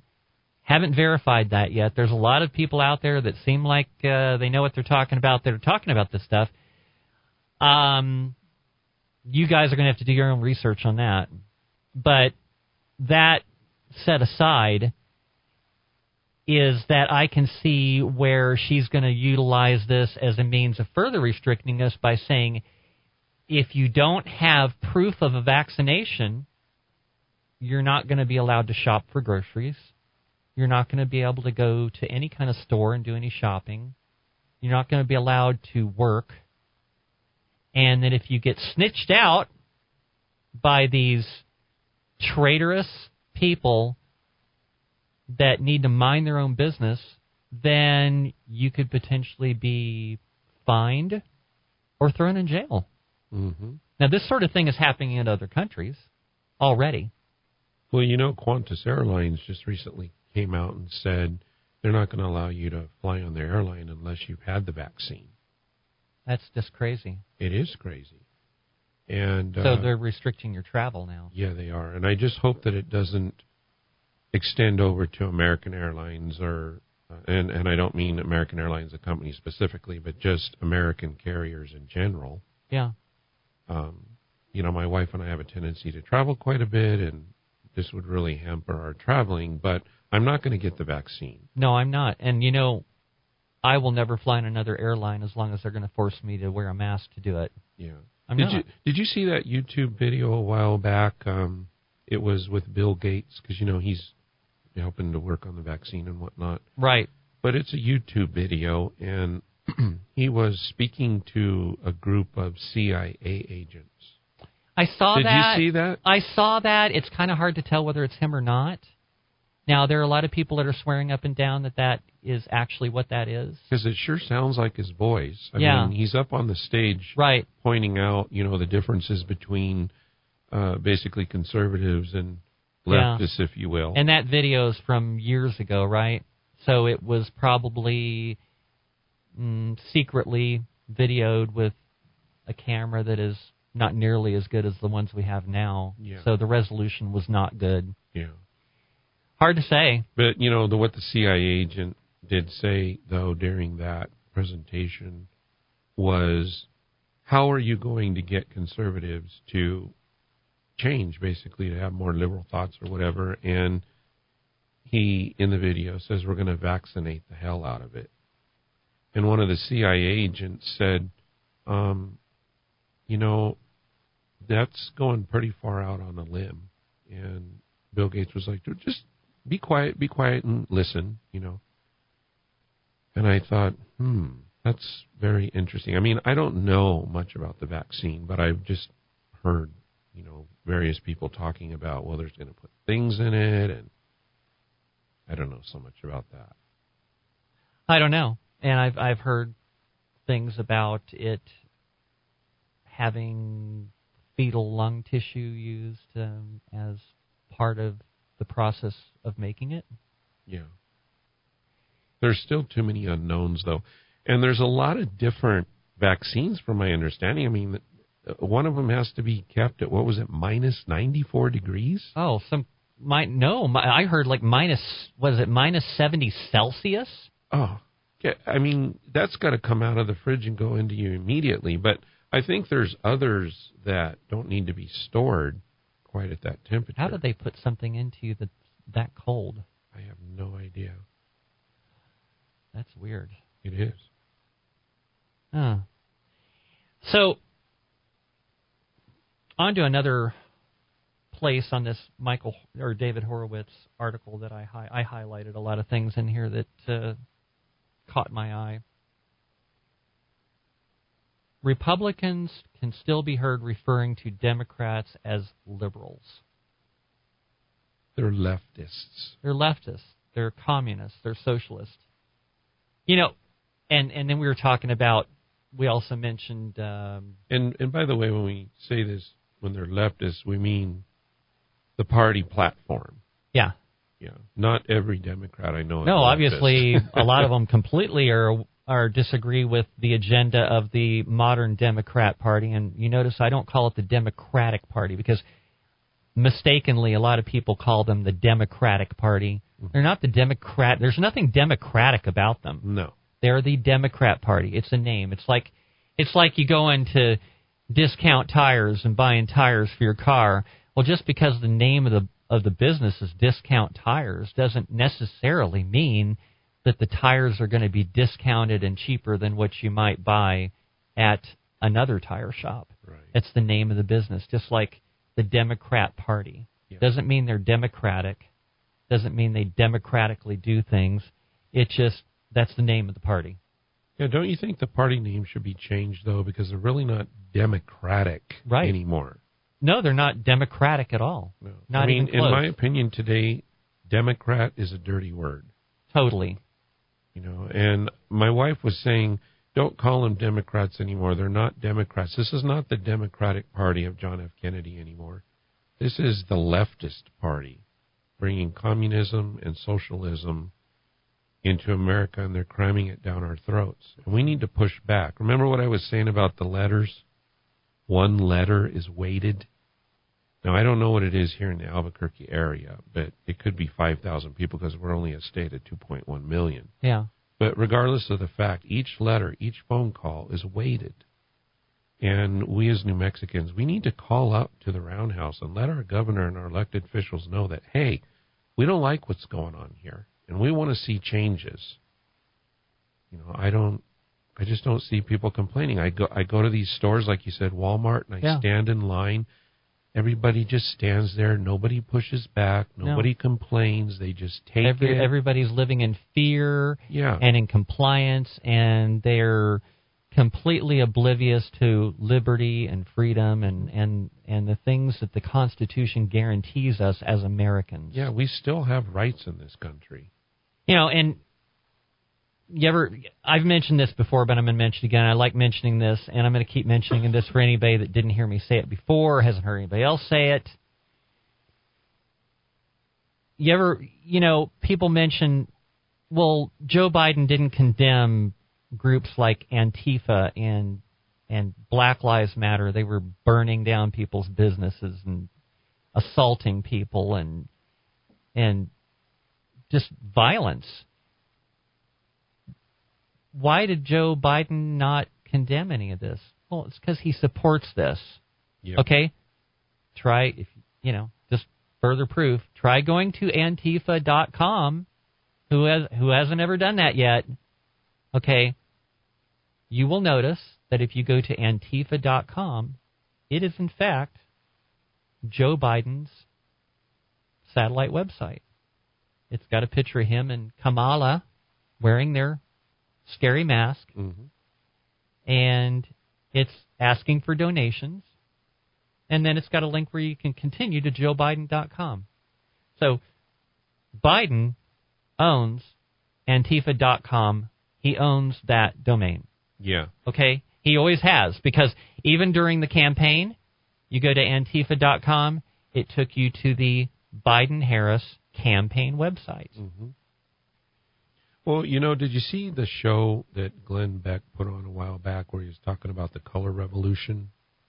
I, I missed that one. Okay, so Glenn Beck, you could probably go back and look it up, but um, he's talking about the color revolution, and he he put all the pieces of the puzzle together, And his message to us was please, please do not fall into their plan of what they want. Now, you just asked, the reason I'm telling you this, because you just asked, you said, you know, they're supporting this. Why are they supporting this?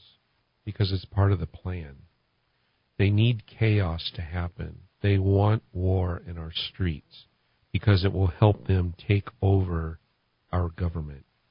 And in order to understand all this, you have to go back and, and look up Glenn Beck and start looking for the color revolution and watch the information that he's put out. It's quite lengthy, but watch the information that he's put out there, and then you'll start to put the pieces together and you'll understand what's happening right now, why there's so much violence, why Antifa's involved, you know, why are they burning down our businesses and smashing windows and overturning cars and all the things they're doing, even hitting Trump supporters in New York. I saw that. Well, I'm I like, think oh they're my trying to gosh. eliminate the whole concept of law and order, hmm which is also something Joe Biden would never talk about law and order. Oh. Trump even pointed that out Yeah, on one of their debates. Yeah. And Biden wouldn't say it. yeah, Biden doesn't believe in law and order yeah. because law and order does not help them forward their agenda. Right. Exactly. And you know, speaking of that, my wife, she'd asked me many times. She said, you know, how come the Republican Party doesn't get more involved and do anything? Well, I think we're starting to do this. Mm-hmm. I mean, with the rallies, with the support, with the mass numbers of people that are showing up, people are waking up. I mean, look at the Trump rallies, for example. Oh yeah, they were 20, amazing. 30, 50,000 people showing up to these things. Yeah. Republicans are starting to get involved. We're starting to get organized. We're starting to communicate. The party, thank goodness Donald Trump really brought the party together. He did. And we do need to fall behind the Republican Party right now. You hear these mainstream media talking about the idea of a third party. No. If we go that direction, we will never win another election. Well, why would Okay. you want a third party? Why would you want to? We've already taken over the Republican Party. We are now the Trumplican Party. Yeah. okay? Because Trumpism is what we're now embracing. Republicans, for far too long, and we've seen evidence of this, where even the Bushes, part of the establishment, I think the Bushes actually voted for Biden. hmm I'm pretty sure they did. Yeah. I know they voted for Hillary. I know they don't like Trump. No, they don't. And one thing that I learned when I was in college about critical thinking okay, these people that talk about Trump, well, I don't like the way he talks, I don't like his tweets. Okay, you can like the message without necessarily liking the messenger. Right. And what's important with Trump is the message that he has been that he's been conveying. hmm There is he's done so many good things for this country. Yes. The list is long, really long. hmm And okay, so you don't like the way he talks. You know, he's a New Yorker. He's used to working on construction sites. I worked on a construction site myself just the other day. Um, by the way, I can tell you about. I love construction workers because they don't get in your face. They mind their own business. They do their work. I went there. Nobody hassled me about wearing a stupid mask. hmm And I've gotten more and more when I'm out working to where I've getting gotten to where I like working around people less and less. Unless there are people like that, hmm construction workers. Fantastic. Yeah. That's what Trump's used to working Yeah. around construction workers. Right. Now, some of these construction sites, these construction workers, uh, if if you get easily offended, you probably just don't want to be there. Yeah. Yeah. Exactly. but I love them because they're honest, right? Yeah. Exactly. Oh my you know, I used to work with this guy that was from New York, and uh, he said, you know, when, from New York, we just we just tell you how you are and um, say it like it is, and then you know we get over it and we move on. So uh, they they have a tendency or can be a little bit gruff. So you have to take this into account with our president because I mean he is after all from New York and. A lot of, like I said, a lot of people just don't like his personality. They don't like his hair. They don't like the way he tw- tweets. Personally, I don't care about personality or characteristics. I only care about policy. That's what's so important. You know, speaking of policy and voting, I wanted to uh, share with you something that I began asking some of the New Mexicans here when I first moved here, and and I got some very very shocked looks. Um, I would ask them. I said, "Can I ask you a question?" Now I'm from California, so originally, and we have a large Hispanic population there, obviously, Mm-hmm. and so I'm very familiar with the Hispanic culture. And when I moved here to New Mexico, I said, I want to ask you a question. I said, um, do you believe in God? They said, oh, absolutely. You know, most are Catholic. And Yeah. I said, absolutely. And I said, and uh, do you believe in traditional family? You know, a man and a woman having children. It said, oh, absolutely, absolutely. We be- believe in big families. We're all about family. Mm-hmm. And of course, I, I knew all these things already. Yeah. And I said, and um, and most Hispanics are very hardworking. They're very entrepreneurial. They like to start businesses, um, you know, in all different fields. And I said, uh, do you agree with that? Oh, absolutely. And sometimes they'll even tell me, oh, and we're frugal with our money too. Yeah. So after I get done with my series of questions, I'll say, Do you realize everything that you just said yes to is a conservative value? Right. It's a Republican value.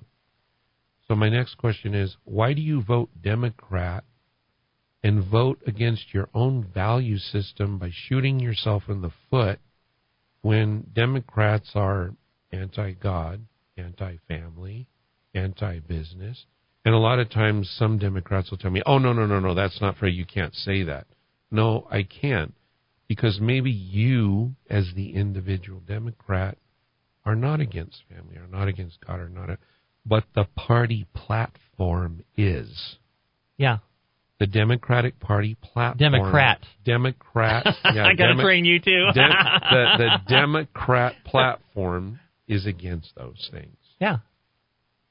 So they're shocked, and I've had many of them go, "Oh my gosh, I've never thought about that before." I even had one gentleman. Uh, I was in in the bank when I asked him, and it was so funny because he looked to the left, he looked to the right, as if you know, gosh, is anybody hearing what I'm saying? but he leaned over the counter and he said.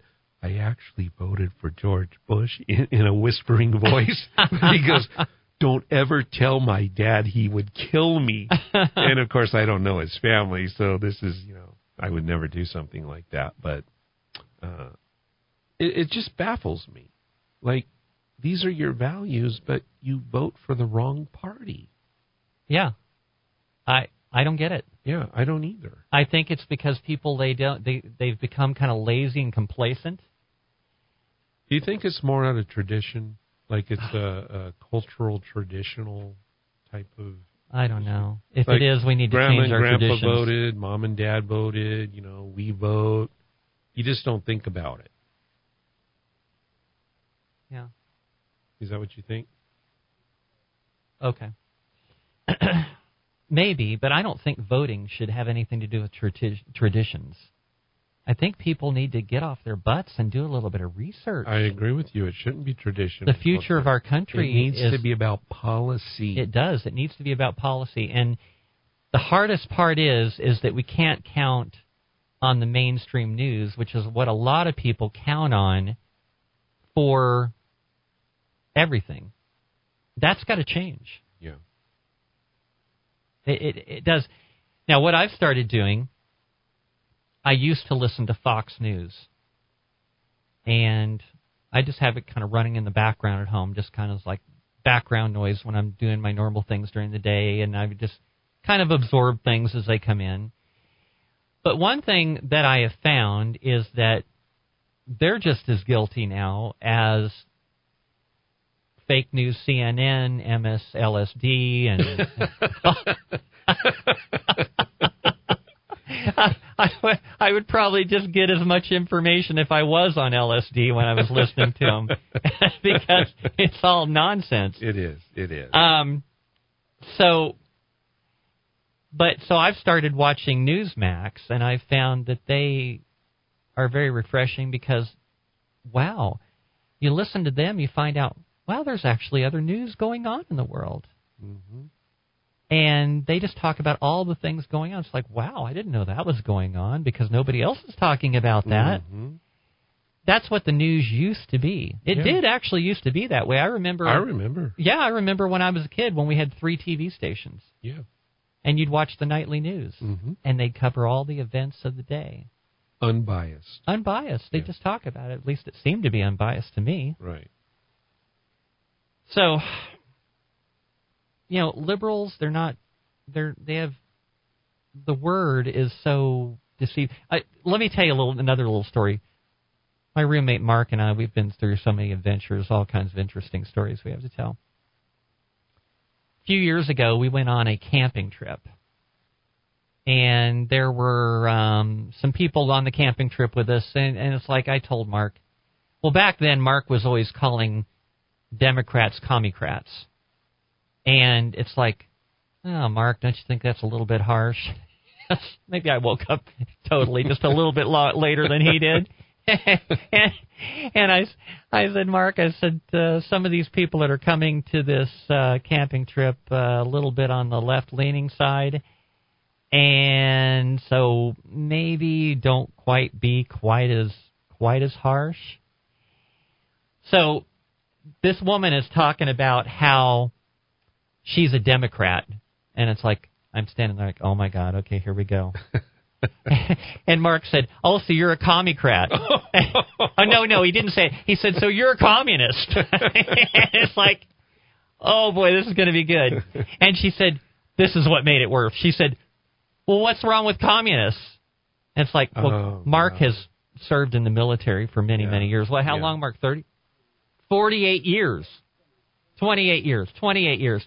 He served in the military for 28 years, so he's served in some wars, and he's uh, had a lot of communists shooting at him. Oh yeah. Okay? Oh yeah. So he tells her, he says, What's wrong with communists? Which that statement just said it all. It's like, Yeah. God, Mark, you're right. Okay, these people really are embracing communism. And she she said, Well, um, he said, Well, I've had them shooting at me in three different wars. That's what's wrong. So, hey, everybody, um, we're going to take a little break. We're going to play a really good song that kind of goes along with what we support blue collar workers, people that stand up for this country. And you're going to love this song. Uh, I'll play that uh, after I play this song. Okay, was- so we're going to was- play you a couple songs. I songs, was okay? going into his uh, his service. I was trying to give you a red, white, and blue song that Oh. amplified his I like service. this so one. this is a song called "Fortunate Son" by Okay. uh, That's a good one, too. by uh, Creedence Clearwater. so we're going to play you a couple songs, and we'll be back in a few minutes. All right.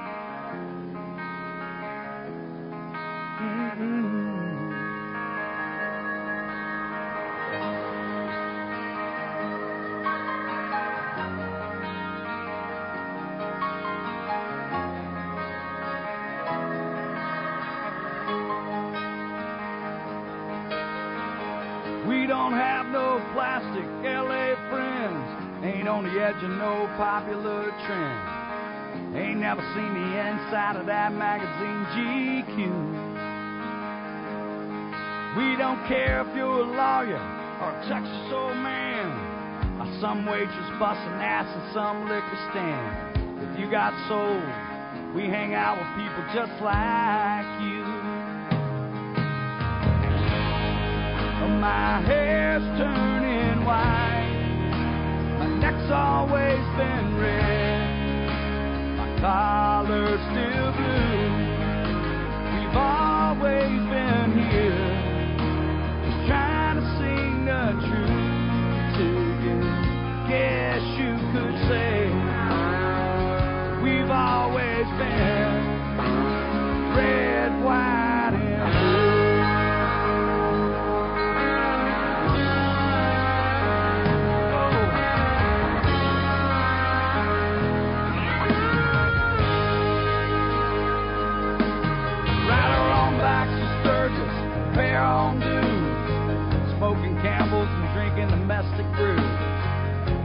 know where I've been. Just look at my hand. Yeah, I've driven by the White House, spent some time in jail. Mama cried, but she still wouldn't pay my bill. I ain't been no angel, but even God, He understands.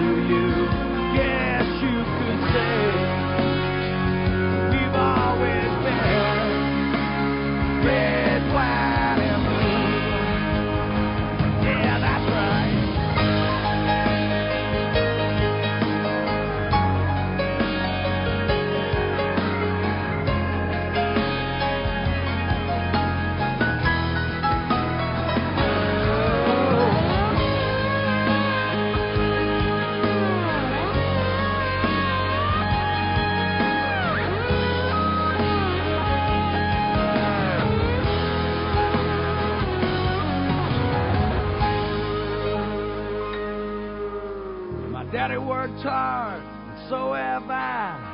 We paid our taxes and gave our lives to serve this great country. So what are they complaining about? Yeah, we love our families, we love our kids. You know it's love that makes us all so rich. That's where we're at. If they don't like it, they can just get the hell out.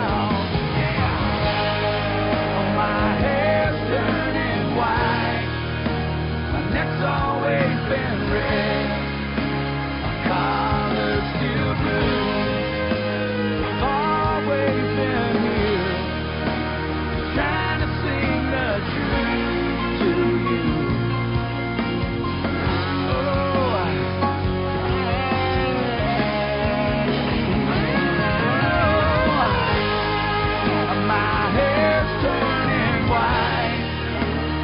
All right, you're listening to Liberty Ladies right here on the Rock of Talk, AM 1600 KIVA and 93.7 FM. Little red, white, and blue from Lynyrd Skynyrd. And uh, we've got Rebecca doing a great job holding the fort down. And we've got another about an hour uh, here of the radio show, Rebecca. And as always, people can get in touch with you. How?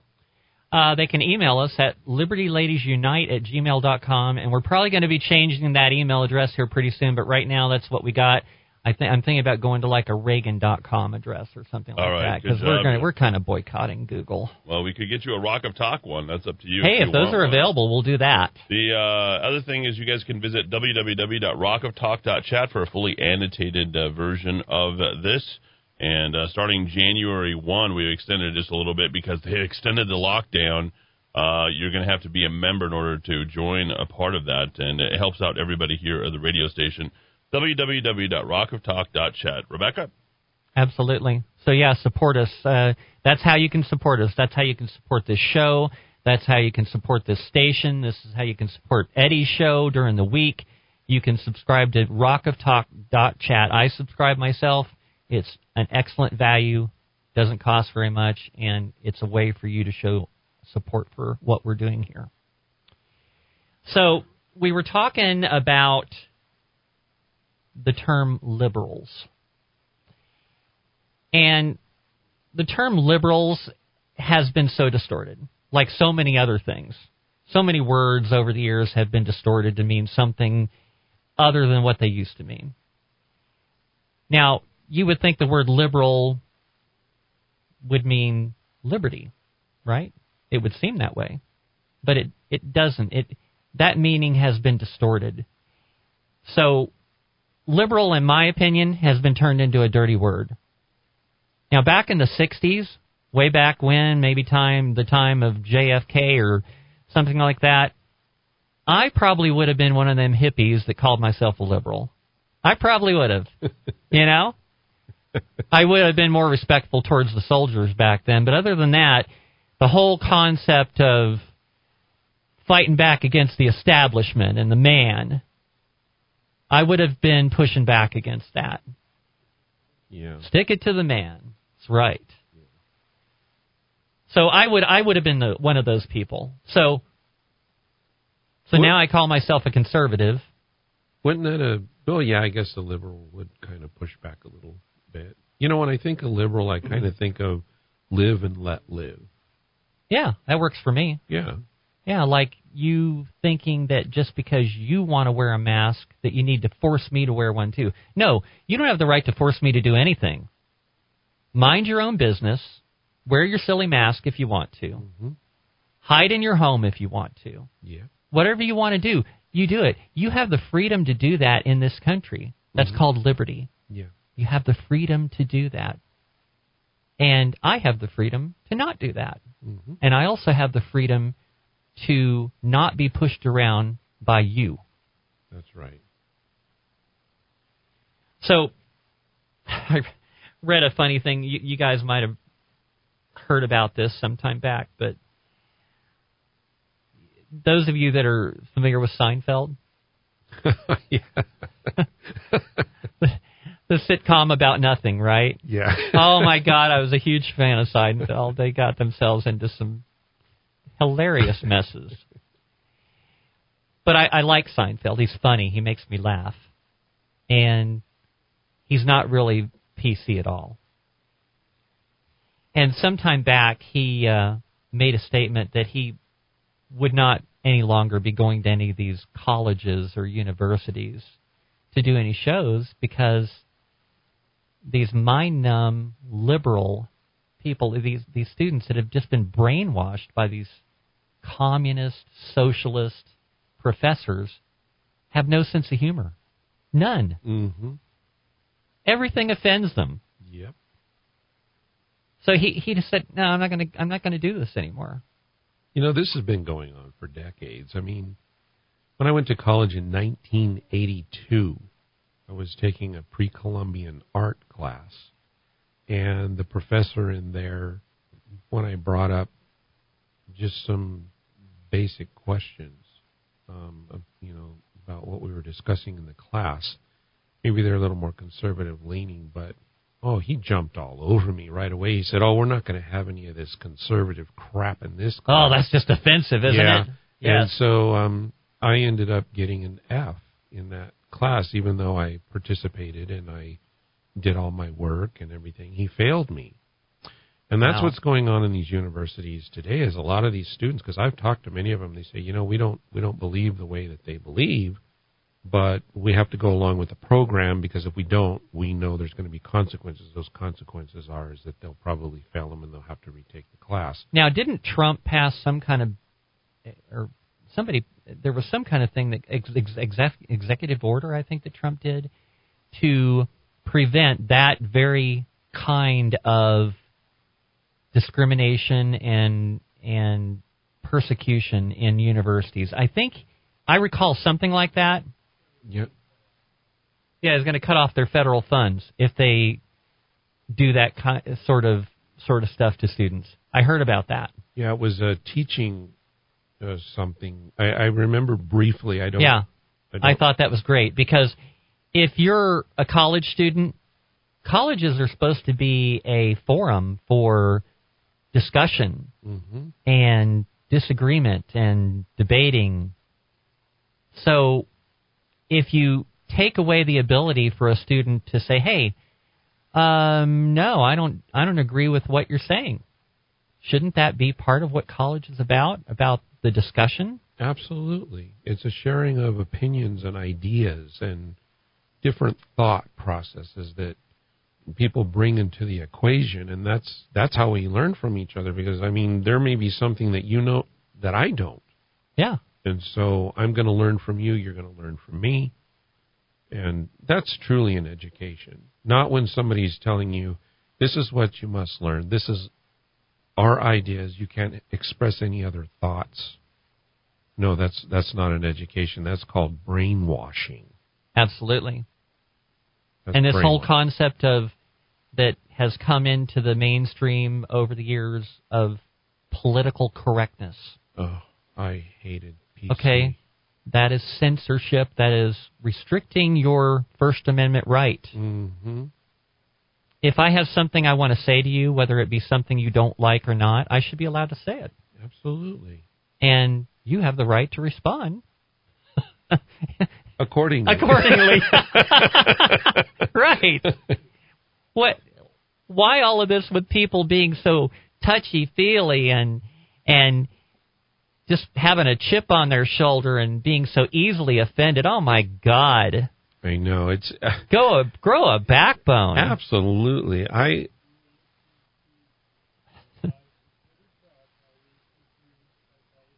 yeah, yeah, yeah. Mark is here in the background making comments. Do you remember when going back, you know, 20, 30 years when we were growing up, how everything it was so un-PC Right. and comedians joked about, you know, particular things going on at the time. I mean, there was even- even some, you know, racial jokes and so on and so forth. Back Yeah. then, people just laughed about it Right. and we fluffed it off. I mean, everybody did this, Right. and people weren't so sensitive. Right, or if you want to jokingly make an insult about me, you better be ready for my response Yeah, because yeah, I'm going to come up with a really good one. so, And you can respond back, So right? if you can dish it out, I hope you can take it. Absolutely. and that's the way the world used to be. But I mean, now it's like this kind of thing comes out and people go, oh, I don't feel safe. Oh no, I don't feel I need safe. I need to go to a safe zone. Yeah, a safe zone. Yeah, It's insanity. Snowflakes. Yeah, absolutely. I forgot that term. Well, you know, you know, a funny sticker I saw on somebody's car a while back, and and this is funny. This person, he is a conservative, big time. He drives a Prius, which is such a contradiction. and, and on hey, hey, he- be kind to those Prius drivers. Yeah, I know. so he Priuses are usually all covered with stickers. Well, his was covered with stickers too, but not the kind of stickers that liberals would like. Oh. Black guns matter. Oh, no. another, another sticker on it said, "This this vehicle powered by melted snowflakes." Oh, I love it. I just love that, and I there were so many other stickers on it. Just hilarious. Oh my gosh! I've seen so many funny ones. You know what, Joe? I love doing this show. I have so much fun here. It is a fun show. You can be yourself. Absolutely. You can talk about issues of the day. You Right. actually have liberty here. We have liberty here. Yes, We speak our mind. Absolutely. Right. By the way, callers or people that are listening, I want to know, I want you to know, I miss your calls. And I'm looking so forward to next Saturday where you can call in again because I love your calls. I love the discussions. I love to hear your feedback. And that's something that I miss. And uh, that's the real bummer about doing a pre recorded show. But this is going to happen every once in a while. Unfortunately, Natalie and I, we have lives in which uh, those things sometimes interfere with things that we like to do. Yeah, before you invited me here today on this show, I really enjoy listening to the show. The listeners, they integrate so much into this show. They're awesome. Our They're listeners so are amazing. awesome. I love our listeners. Yeah, and a lot of them bring thoughts and process to the table that really make me think. Oh yeah. You know? That's the thing I love so much about people calling in. It's like I never know exactly which way the show's going to go, Yeah. and it just I- just love that. Yeah. it just it makes it so fun. It does. I love listening as well. yeah, Joe is a is a listener of this show. He loves this show. When I when I ask him to come on here and fill in for Natalie, he uh, he said, "Gosh, I don't know, Rebecca. What are we going to talk about?" I said, "Joe, it just kind of comes to you. you know, we don't really.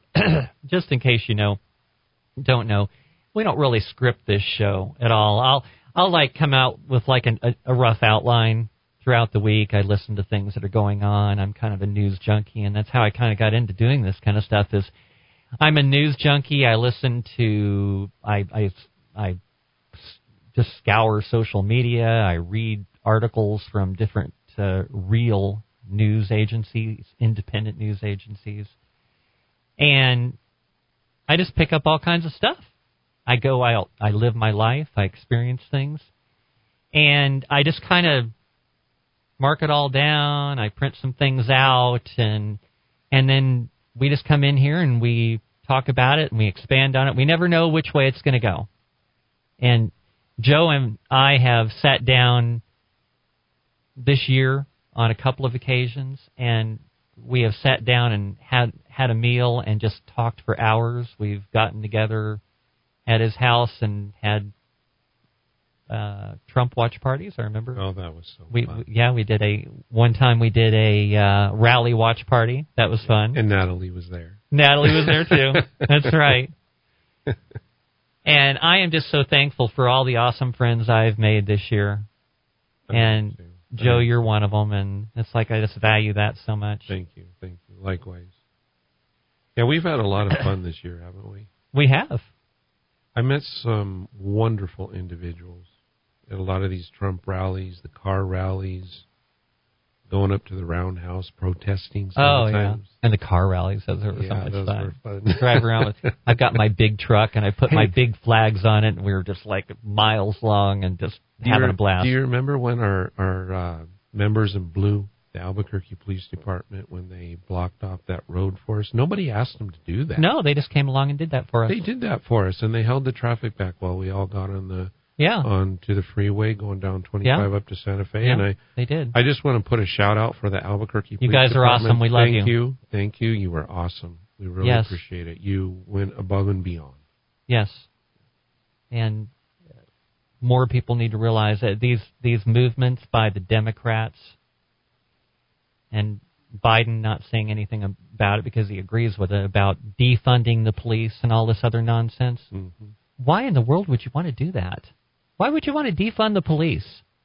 Because of chaos. Yeah, they want the chaos. They want it. Yeah. If they have chaos in the streets, and like we were talking about earlier, you know, the Republican Party is getting organized, but we need to continue organizing. We need to continue backing the party. Yes. But when you're organized and you have a plan, you get things done. Yeah. But if you create disunity and chaos in the streets, then they can get things done. You know, and I want to say, if you unfortunately hear some of the mainstream news or uh, a lot of people trying to make you believe that Trump lost the election, he didn't win the election. He won this election by a landslide. Oh, absolutely. I, I believe and that. we're in the fight of our life right now. And I want to tell you that regardless of what happens as a result of all this nonsense, we're not done. No. We got to keep fighting more than ever. hmm Okay, no matter what happens, we got to fight, keep fighting because this march towards communism, socialism, totalitarianism, this dictatorship we have in this state right now, this is going to continue no matter what. hmm And we cannot let down our guard. We're awoken now. We need to stay that way. Absolutely. We need to keep fighting. We need to keep having rallies. We need to keep pushing back. if you value your freedom, you need to push back. Just like these people that I call mass Nazis that are trying to make me do something because they're trying to exert their authority on me when they have no authority on me. hmm A Walmart employee has no authority over me. You have a right to be shopping there. It's a place of public accommodation. hmm It's an open business, open to the public. hmm So push back, speak up, stand up. Absolutely. And you know what? Don't give up hope. This election is not over. you know, I listened to this show and I heard Eddie say that, you know, I believe President Trump is going to win. And, and I feel that way also. I do too, and we need to all keep that in mind. Yeah, and you know we need to let this play out in the courts. I, I truly feel it's headed to the Supreme Court, but um, you know, if it ends up in the House of Representatives, then Trump has a very good chance of being reelected. Yep. And there's even a question I've heard people talking about the electors. Some states may choose different electors. Yeah, I've heard that. There's a lot of there's a lot of ways this can go. Yeah, there is a couple different ways that I'm seeing right now, but you know, I really do believe this is headed to the Supreme Court. I don't think it was a coincidence, though, that uh, Amy Co- Coney Barrett was confirmed to the Supreme Court. I knew she was going to be the pick. yeah, there was And I, and I said in that when that when Kavanaugh was uh, Mhm. was confirmed, I said she'll be next. Yeah, yeah, and and I think she is going to play an integral part in the election of the president. I hope so. Yeah, Yeah. So, Democrats, a lot of you walked away. There were a lot of them that didn't walk away. You know, David Horowitz mentioned the four year Russia collusion hoax, the failed coup, the impeachment attempts. And this effort to steal the election is just a continuation of that. Hmm. It's not a separate thing. This is something that has been planned all along. The mail in ballots were part of that plan. President Trump was telling you months ago these mail in ballots are going to be a fiasco. It's going to be a disaster. Well, now we're in the middle of that fiasco and disaster. We knew it was coming. yeah. I knew it was going to be a massive mess. Oh, yeah. Huge. Did I mention I used to be a Democrat? Did you really? I did. Oh, my God. And um, I was a Democrat for most of my life. And I walked away from the party at the time of the Clinton administration. Good for you. I had saw the party for what it was, and I realized they're not for me. Um, I realized they're lying. They're lying to Yeah. the people, and they'll tell you whatever you want to hear, and Well, as long right. as you'll elect them in. But you know all this racist. I mean, even today they talk about racism. Not conservatives are racist. Trump's racist. So, have you ever heard of the term projection, where they're projecting back on the conservative side exactly what they're doing? Well, you know, that's sociopathic behavior. Yeah. And I've unfortunately dealt with some sociopaths, hmm and that's what they do. They try to justify what they are doing by accusing you of doing that. Yeah. And it's a sick, dysfunctional behavior. It is. And they've been doing this for years. I mean, when I started thinking about the Democratic platform. Democrat. Okay, yeah, Democrat. I'm sorry. I'm going to get you trained. You're yet. right. Why am I saying Democratic? No, it is Democrat. You're right. Yeah, it's not democratic. But when now. I think about the Democrat platform, and you know, we go back in history, and I got to thinking about, you know, the Democrats. They were the ones that were the plantation owners, the, Yeah. the slave owners, you Right. know? they're yeah. the ones that fought against freeing the slaves. Yeah, and They're the ones that fought against equal the Equal Rights Amendment. absolutely. They fought against all these things. And the Civil Rights Act of 1964, I did a little study on that, and I realized that when that came up for a vote to the House floor, that Republicans signed on in mass, but the Democrats held back. They didn't want to sign the Civil Rights Act of 1964. You can go look it up. Yeah, and and like Don, uh, like Natalie and I are always saying, don't take our word for it. Look it up hmm and confirm what we're saying Yeah, because we don't want us to be a substitute for the mainstream media in which you blindly believe everything you hear. yeah. And Yeah. so, Look it up. you know, I started connecting all the dots, and I realized, wow, I'm being lied to. And just uh, maybe I don't know about a year ago or so, my wife and I took a, a rather lengthy trip, but we went to Savannah, Georgia, Ah, and beautiful, beautiful place if you've never been there. And so they have all these like plazas where there's parks in the centers and houses are built around it, so you can walk from plaza to plaza. They're about spaced out every I don't know how many blocks. And so at each one of these plazas in the middle, there's usually some sort of historical reference, a statue, a general, a this, a that. hopefully that statue's still there, right? Uh, cancel so. culture this year, I trying to so. tear down our history and erase it so that Mhm. nobody can learn from it. Yeah, but um, we were on on one of the plazas, and there was a, a nice, beautiful brass plaque. And so I, I, I'm a history buff. I, I like to read, you know, about our history, and so I'm reading this plaque, and I don't remember the name of the general, but uh, it did mention on the plaque that he was a Democrat general, and he didn't sign this economic. What it was, it was an economic. Uh, I, I don't know what the word charter, I guess you'd say, hmm to give the African American community their economic rights. And he refused to sign it. And my wife was standing about three or four feet away from me, and I said, Hey, you got to come over and read this. I said, This is right out here in public for the whole world to see. Read what it says here. This Democrat general would not sign the charter to give them their economic freedom. So, you know, once again, when you go through history and you start looking at who's really racist, I would have to say, based on history, that it would be the Democrats. Now, when I went and looked at the Republican side of it, Abraham Lincoln signed the Emancipation Proclamation. Yeah. He was the first Sure did. you know, he was a Republican president. I've asked many people, oh, no, he wasn't Republican. He was Democrat. No, he wasn't. He was a Republican. He, he emancipated the African American community. You, you know, you fast forward, Civil Rights Act. Again, the Republicans were there to sign the Civil Rights Act. There was no question about that. Not so much the Democrats. Well, like I was saying earlier about President Trump, not necessarily what someone says or how they say it, but what they do.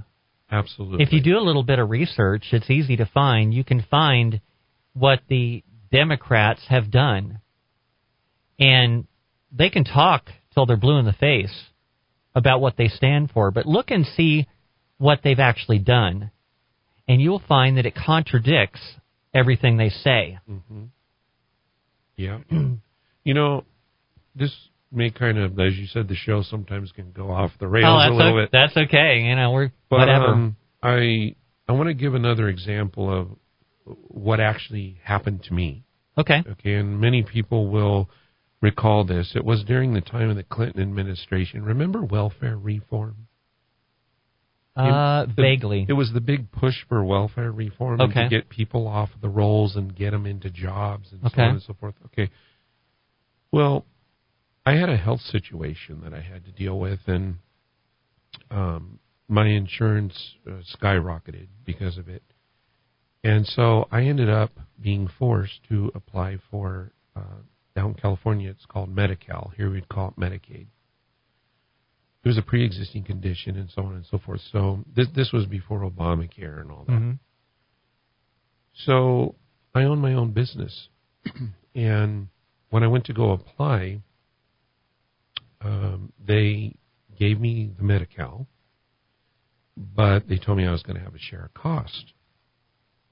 So at the time, um, I was making fairly decent money for back then. I'm going back, you know, to the Clinton administration, so that's quite a few years back. But um, they said you're going to have a share of cost because your income is above what's technically the eligibility threshold for Medi-Cal, but because you're medically needy, we have to give it to you by law, but you're going to have a share of cost.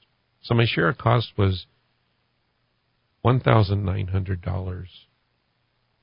That's what I had to pay out of pocket to a hospital or doctor or whatever if I got sick. So it didn't work like normal insurance where you have an out of pocket calendar, you know, premium maximum that you pay. They told me it was from the first of one month to the first of the next month. So I was already kind of struggling financially, and I thought, oh my gosh, I can't afford to get sick. $1,900. What if I go in on February 26th? I have to pay the first $1,900, then March 1st is only a few days away. Did you have to pay it right away, or Yeah, you'd have to pay it right away. wow, that's a lot of money to come out, especially back then. It is, and you remember when you're on so-called Medi-Cal and whatnot, you know, you're supposed to be technically poor, right? right.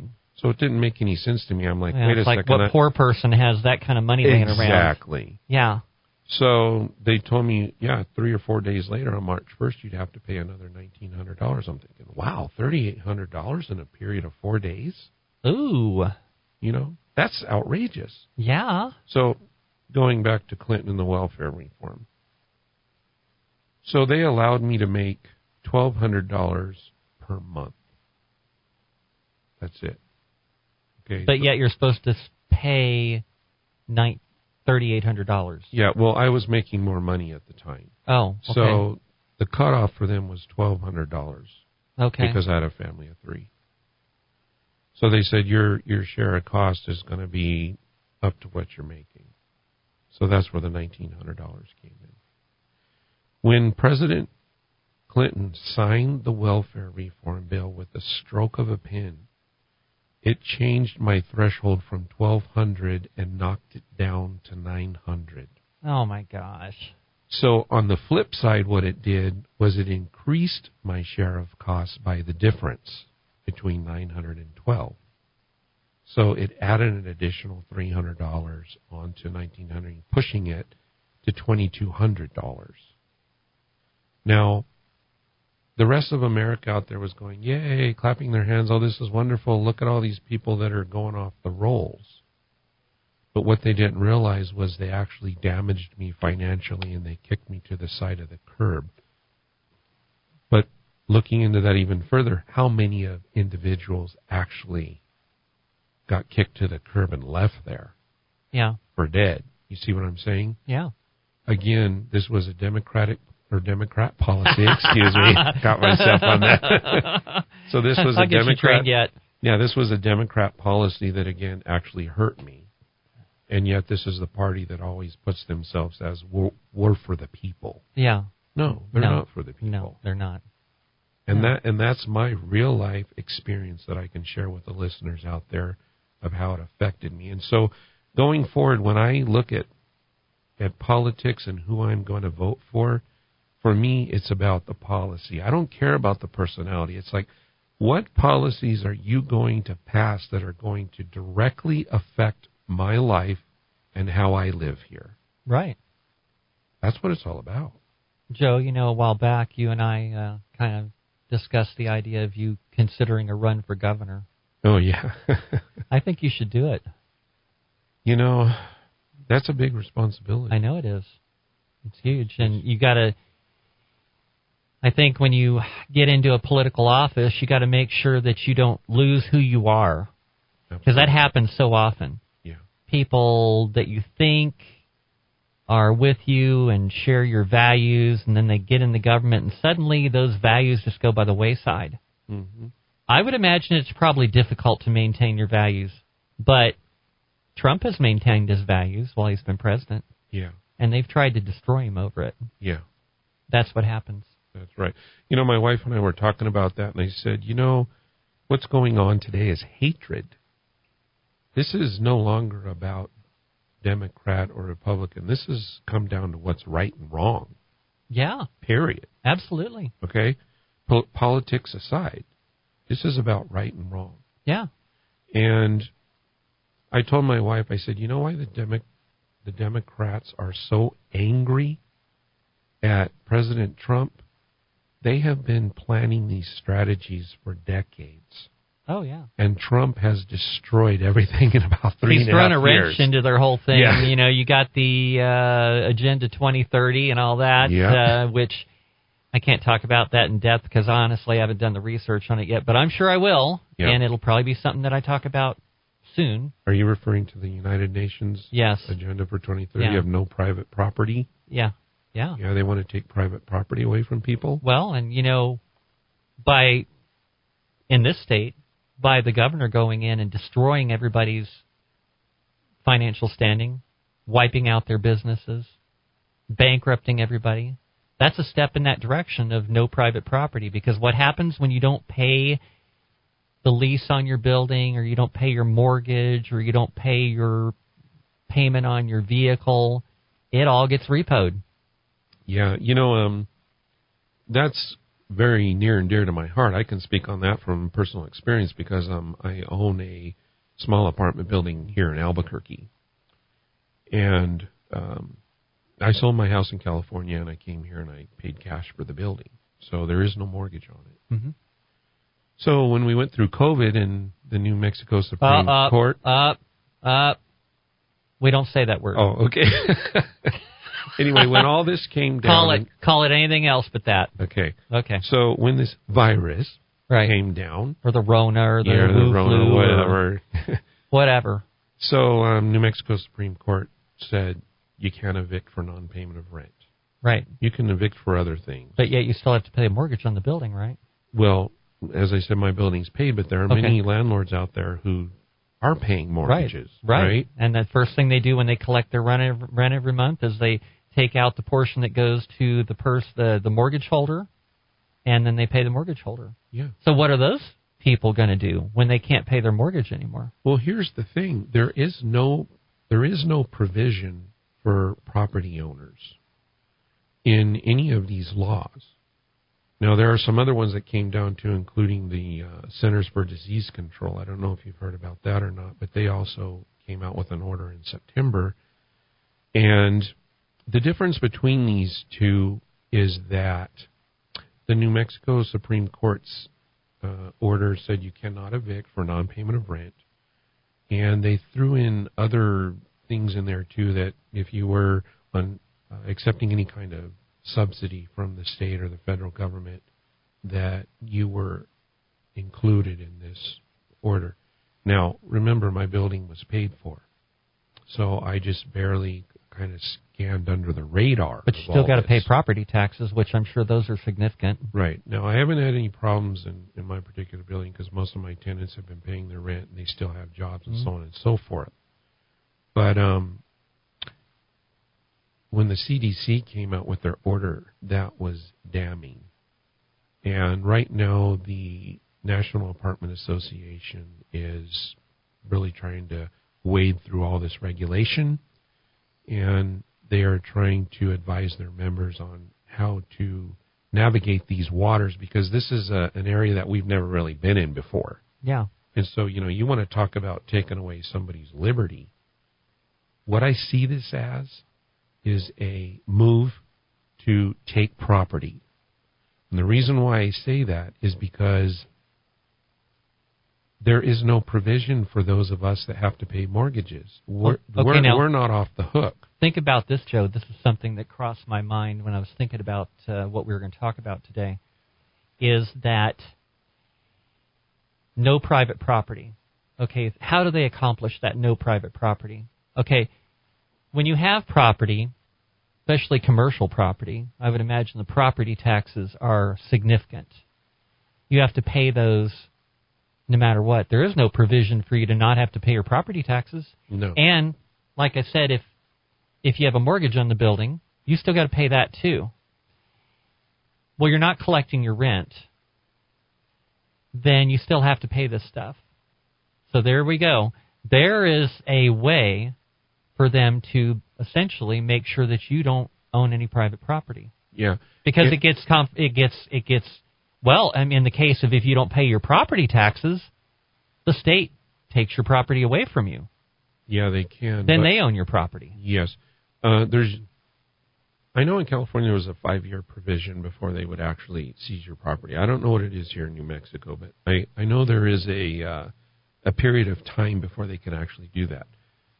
I think what's more important here, though, is that most of the mortgages that are out there are government backed. They're either through Fannie Mae or Freddie Mac, FHA, VA. You know, there's a, a lot of them.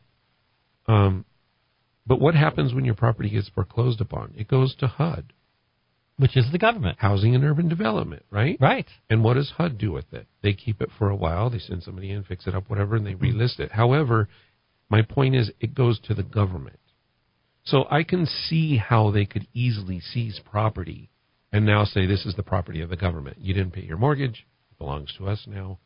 We're going to do with it what we want to do with it. Because HUD doesn't necessarily have to sell it. If they want, they can put people in these homes and not charge them rent or charge them rent or whatever they want to do. You know, another thing that I was thinking about too is you talk about the Democrats saying things like, "Oh, we're going to forgive your student loans, or we're going to do this or that. We're going to forgive this or that. Where you're not going to have to pay." What's the price for that?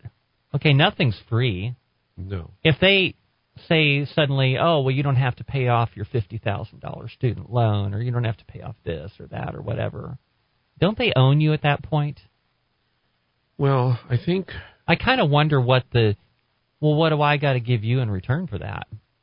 uh, all of your liberty. Yeah, Yeah, because as soon as you do that, you're giving away all of your freedoms. Every time you trade a government program for something, you're giving away a little bit of your freedom with each each program. yep, And so, you know, all of this free stuff, what they're really trying to do is uh, devalue our dollar. They want our system to collapse. I thought about this. You know, I was talking to you about this earlier. I'm a student of the Bible. I'm not going to go into that, you know, too deeply, yeah. depending on whether. Well, a lot of our listeners are, so. Okay. I am too. So, um, you know, in Revelation, in, in the 13th chapter, it talks about this new money system. And this money system will be controlled by a chip, which we know they already have chip technology. They've got a patent for it. Yep. Patent zero six zero six zero six. Is that a coincidence? I don't think so. Yeah. You know, it's very interesting how I found out about this because it was back during the Reagan period when he was president and everybody was going, Oh, is he the Antichrist? Is he the Antichrist? And I just laughed. I'm like, No, he's not the Antichrist. yeah. But that's what led me to believe, you know, I really need to study this. I need to find out what how all this ends. And I got this book. The book is called The New Money System by Mary Stewart Relfe. Last name is R E L F E. You can buy the book on Amazon.com. I think it's three or four bucks. But it literally outlines the whole process going all the way back to ATM cards. And in the Bible, it talks about in the end times, there's going to be a global economy. There's going to be a one world government and a one world monetary system. Well, how do you get a one world monetary system when the United States of America is the world's reserve currency? You know, things are bought in dollars. Oil's bought in dollars. The Yeah. world trades in dollars, right? And the United States has the ability to print money. You know, a lot of other nations don't have that ability to print money. Yeah. So, how do you bust the dollar? You bring on a lot of debt and you continue to print money until we have hyperinflation and our dollar is not worth anything. And Glenn Beck was just talking about Well, this and that has day. happened in other countries. That happened in Venezuela. I mean, Absolutely. and we, like we see what happened there. cost you a fortune to buy a loaf of bread now in Absolutely. Venezuela. So, in reference to the globalization, America will never fit into that plan. And the reason why it won't fit into that plan is because our, our standard of living is one of the highest standard of livings in the world. Now, I've been around to many places in the world. I've been to South America, all, all up in Northern America. I've been to Mexico. I've been to a lot of places. I've seen how other people live. And in many of these places, they're third world con- conditions. Well, and, and even in China, for example. Now, China, I've seen Shanghai and you know Hong Kong and some of these places. They're quite elaborate, modern buildings and so on and so forth. But what they don't tell you is they're paying their people about ten dollars per day. Mm-hmm. So, how do we make widgets in this country as a business person when I have to pay you twenty dollars an hour plus I have to pick up sixty five percent of your health insurance premium if I offer that and I have more than twenty five employees under Obamacare. And on top of it I'm paying all the payroll taxes and this and that and the other thing and I've got to build all this into my product in order to cover my expenses. So how do I do that and compete with China who's paying their people ten dollars a day? Yep. It can't be done. Nope. This is why America will never fit into a global economy except one way only. And you have to smash and break the American economy and you have to bring down our standard of living so that we're on par with the rest of these countries. And we're seeing that happening in right now. Democrat-led Right now. states around this country. We're seeing it here. Absolutely. People are nearly brought to brought to their knees in this state. California, Michigan, all ran by tyrants, Absolutely. and that they, that is exactly what they're doing. These states that are run by Republicans and they're opening their states up and they're not imposing all these ridiculous restrictions. Mhm. They're not, um, according to the Rona, you know, the Rona cases. They're they're really not. These lockdowns have not made a difference. The only difference they've made is to destroy, destroy people's lives. Right. That's the only difference it's made. Hasn't you're gonna if you're gonna catch the Rona, you're gonna catch it. It's Yeah. gonna spread. It's gonna spread as much as it's gonna spread. There isn't anything you can do about it. It's going to spread, just like any other thing, like the flu or the common cold. It's gonna spread, Mhm. but ninety eight percent, ninety nine point yeah, ninety nine point eight percent chance that you'll recover just fine. Yeah. And many, many people I've known, many family members I've known, you, I, Natalie, her family, all of us, we've all got it. Yeah. We all got it. We all recovered. Yeah. And I don't know a single person that I personally know that got it and died. I really don't. no, I don't know any either. And I wish No. we'd just hurry up and get to this massive herd immunity. and Everybody just put needs this to behind us. Everybody needs to get it and get it over Yeah. with, And put it behind us. and then move on, on with your life. Stop living in fear. Absolutely. Hey, um, I don't think we have a ton of time left, Joe. So I want to touch on this thing. Uh, this Supreme Court rules against Cuomo's. Cor- I'm not going to say that. Rona limits. I almost did it myself. You did. I got you there. So, and this is from a Fox News headline from November 25th. And I just want to make some comments on this that they're important to me. The U.S. Supreme Court, it says here, U.S. Supreme Court on Wednesday night blocked New York Governor Andrew Cuomo from re- reimposing strict attendance caps at work, worship services in areas hard hit, hit, yeah, hit hard by the novel Rona. so, the court ruled five to four to bar Cuomo from enforcing his October 6 cluster initiative against houses of worship that sued to challenge the restrictions. Okay, so that right there bothers me. yeah. Okay, this is the Supreme Court. Yes, they got a ruling against him, a five to four ruling. Aren't the justices of the Supreme Court supposed to be upholding the Constitution of the United States of America? Absolutely. Is in any way restricting the liberty and rights of houses of worship in any way interfering with that doesn't that violate the first amendment of the Yes. constitution Yes. so why is this not a 9-0 ruling I wondered the same thing myself. It's uh, mind-boggling. yeah I, I feel that this again is just going back to political parties, you know, and they're making decisions based on that. Just because the uh, Rona virus, there you go do you like I, that? I got I got you. I got you there now just because the coronavirus is here doesn't take away our Constitution. You know, the Constitution is a living document, and it protects all of our rights as American citizens.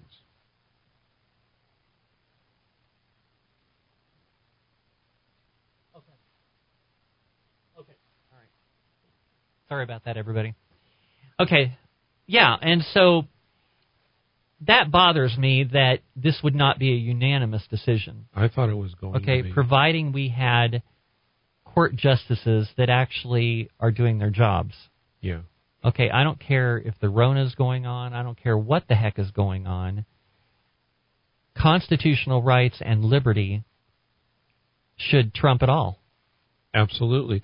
You know, I'm a little concerned about how this uh, ruling went because, you know, Biden is, although he's not really officially saying it, we know they're going to pack the court. Uh, I think so. Yeah, I do. I, I think they're. I think they'll pack try. The court. hmm Now, if we hold the Senate, that won't happen. Right. That's why Georgia is so imperative. That Absolutely. get that.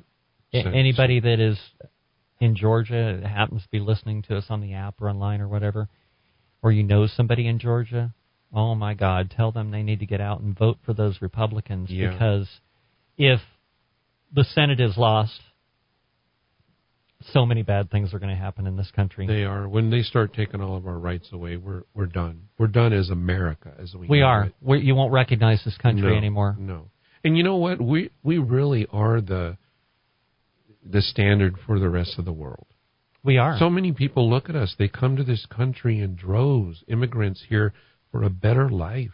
yeah. You know, I I remember working with this one gentleman. Um, he was from Romania, and I loved listening to his stories. He he came from communist Romania, and the reason why he came to this country, he said, what finally did it in for him was his baby was ill and in the hospital on a ventilator, and the government just shut the electricity off, just shut it off. And his baby died. Well, you know, Cuomo was talking about doing to that, doing that to people in New York, turning their utilities Yeah. off if they didn't comply. Yeah, so they freeze.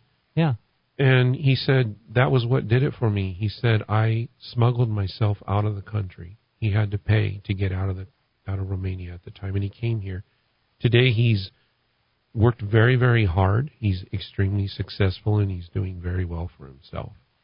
I bet he really appreciates the freedom we have in this country. Absolutely. Where else can you do that in the world except for here? You Yeah. know, when you start going around the country, say like India and so where they have what's called a caste system, mm-hmm.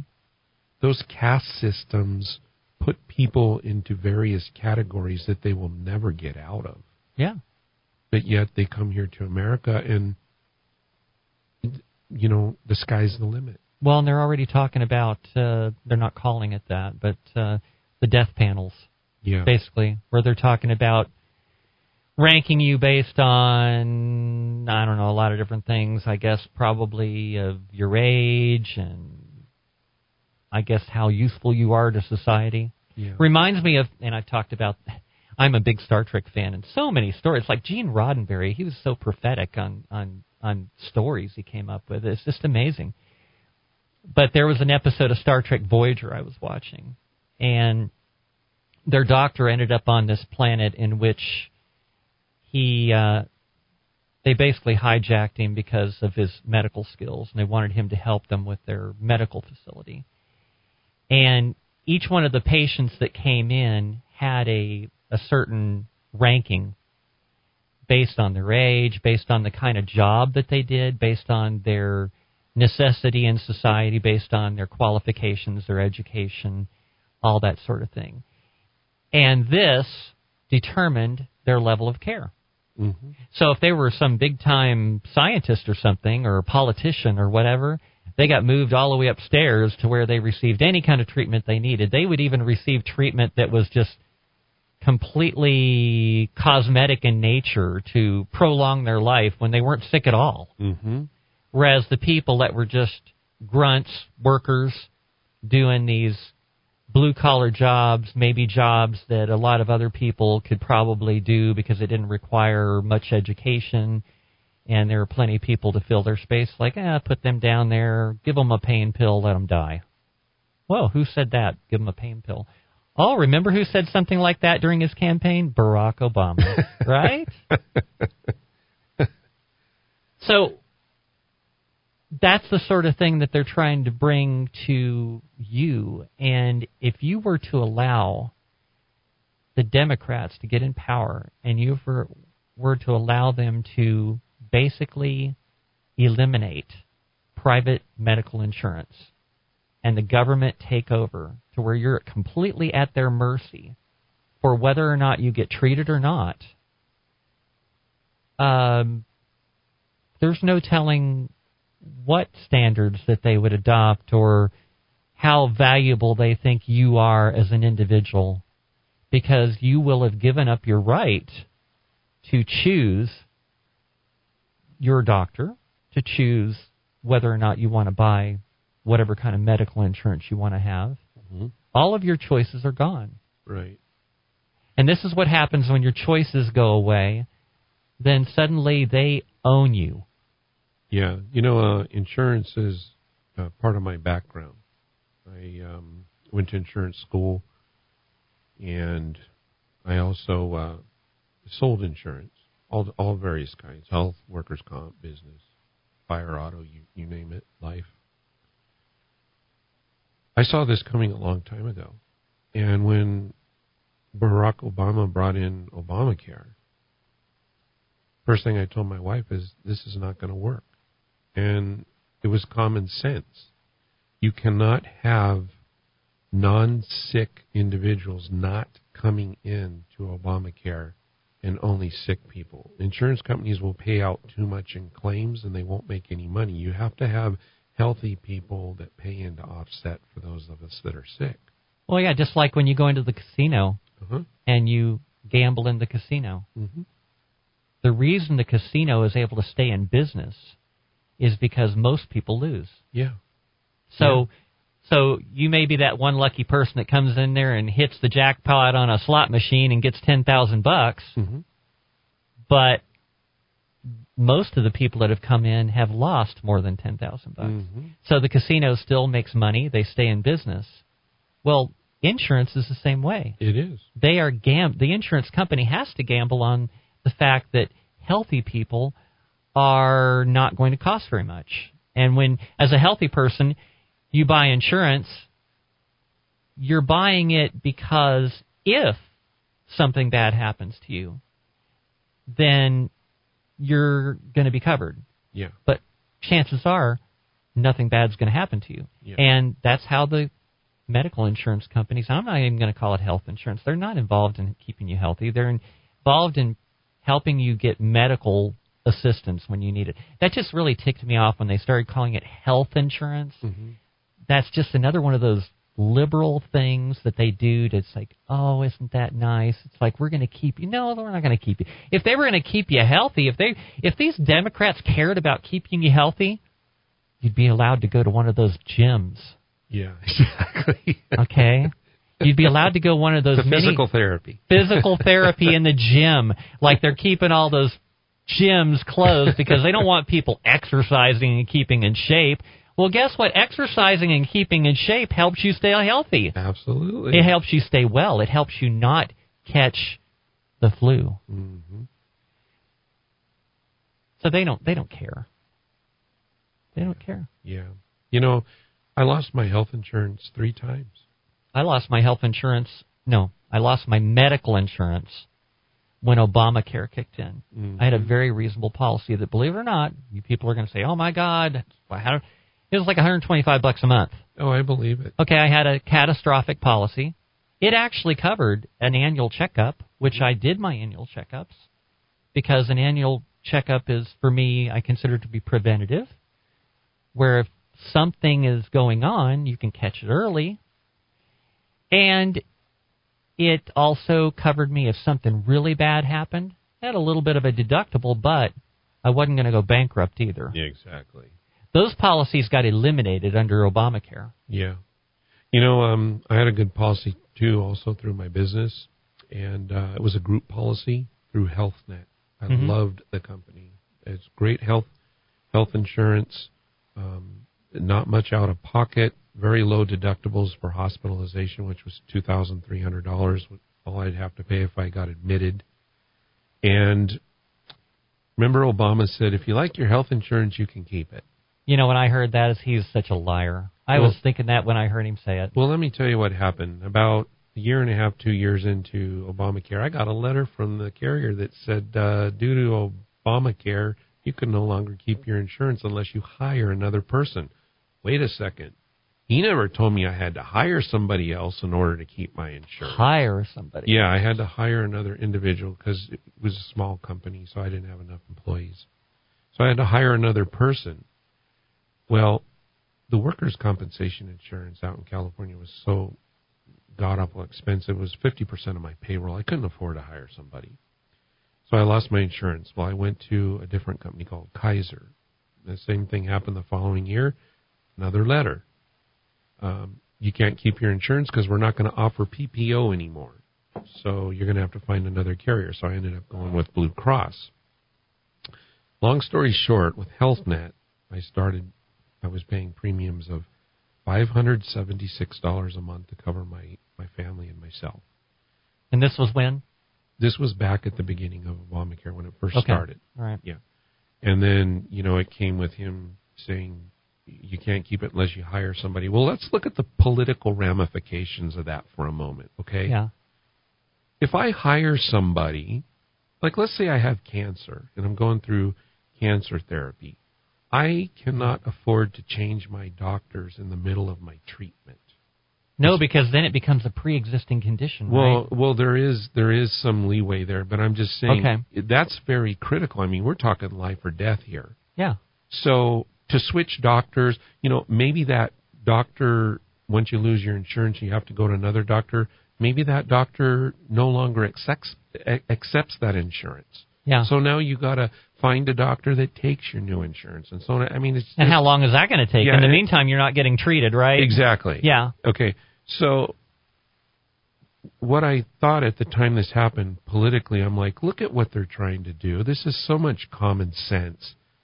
If they can get me and thousands of other businesses across the United States to hire people at that time, then the president can point and say, look at the Department of Labor statistics. Look at all the jobs we're creating. Well, yeah, but you had a gun to my head doing it. Yeah. You took away my liberty. That's not liberty. No.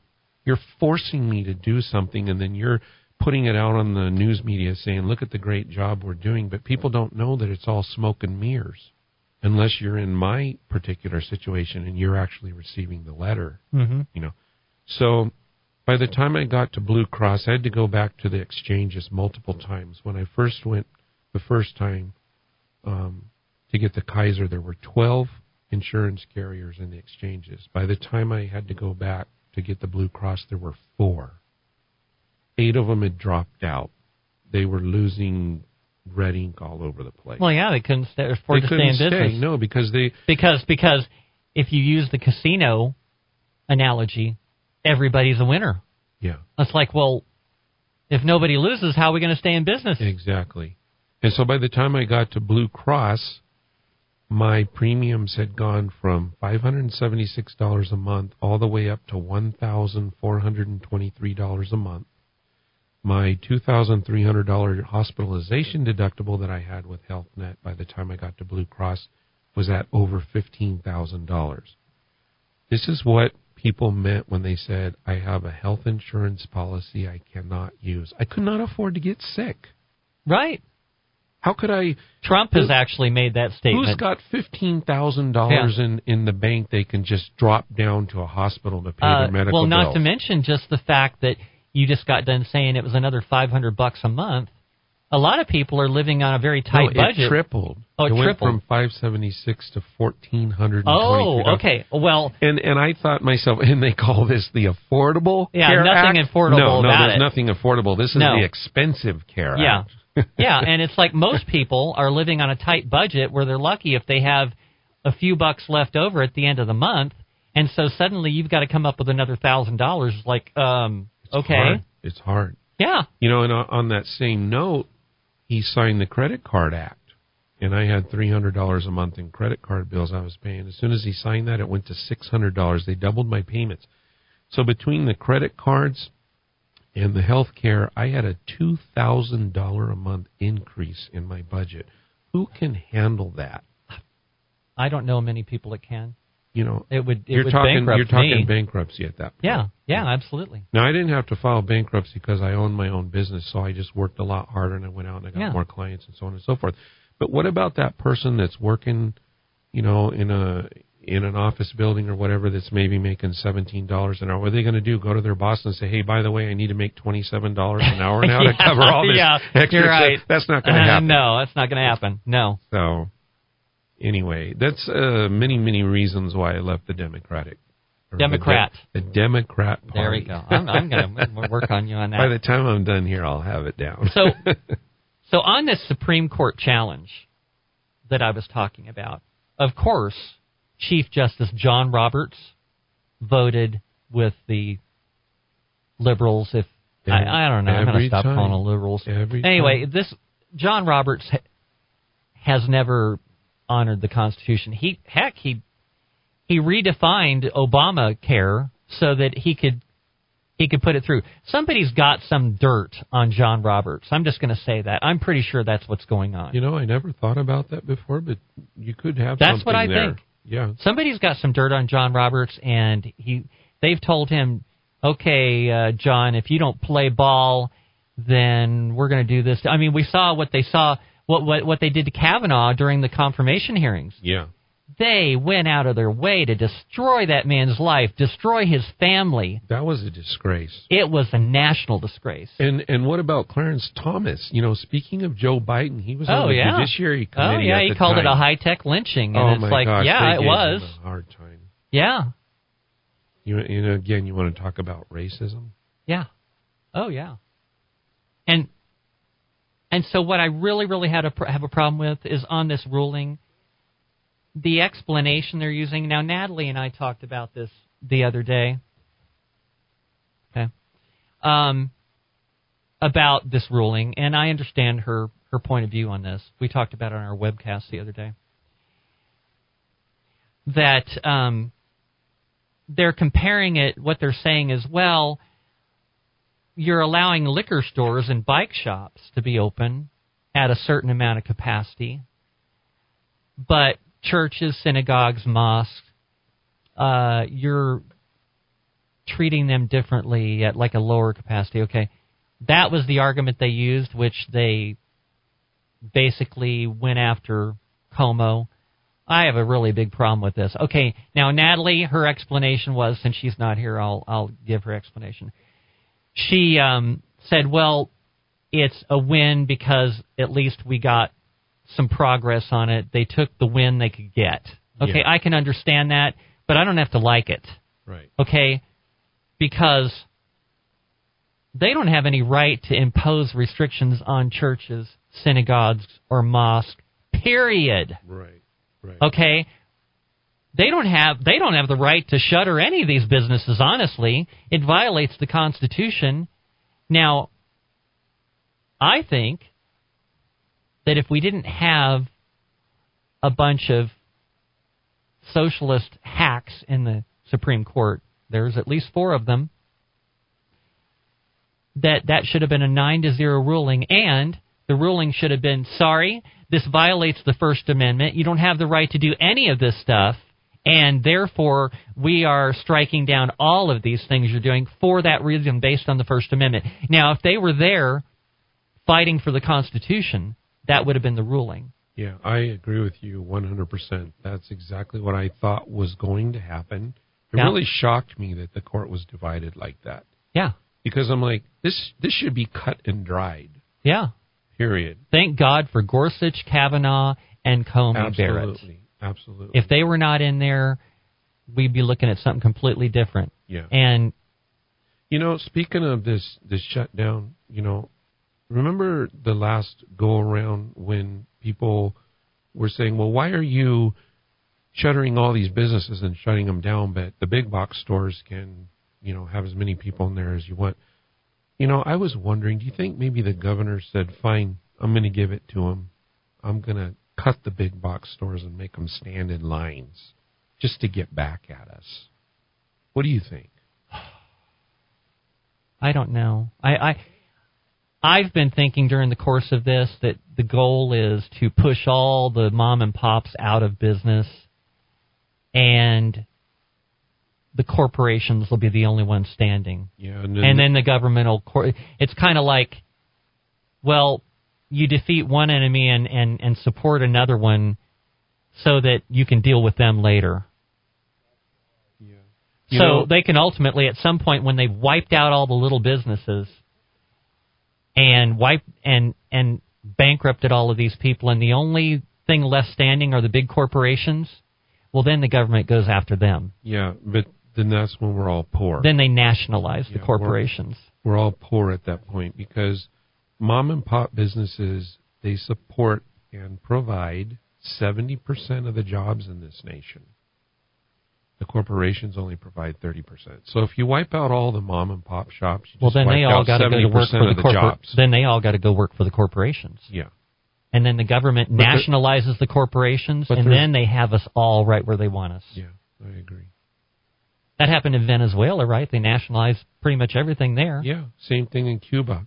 Yeah. I had a I have a friend from Cuba, which I love dearly, and when the when Fidel Castro was taking over, um, they rounded up all the individuals who had anything. They put them in concentration camps. Her and her father were the last people to make it out on the last plane that left Cuba before they sealed off the borders. Yeah. Would not allow anyone to go in. If you heard her story, you would never want to go to communism. It was devastating. They took their farm, all of their livestock, their home, drained their bank accounts. The government took everything from them. At that point, you have no life. You have no liberty. No, but you know, if if if those of you that are out there that all you do is listen to the mainstream media, you'll never hear that story. No, you're not going to hear that story. Like I said, the gentleman that I knew from Romania, he shut off the power and his baby died. My friend from Cuba, who got out before Fidel Castro sealed off the country and wouldn't let anybody come in or out. These stories are devastating, but it even gets worse. She talks about um, when they put him in the concentration camps. It was so bad that her friend committed suicide. Well, and we're seeing a rise in suicides in this yes, country, we are. Which in depression. they don't care. That's the goal. They're trying to break us. Yeah, and we can't be broken. We have No. to keep fighting. We have to keep our hope, and we have to keep moving forward. Yeah. So we only have a few minutes left. One thing I wanted, I just wanted to mention.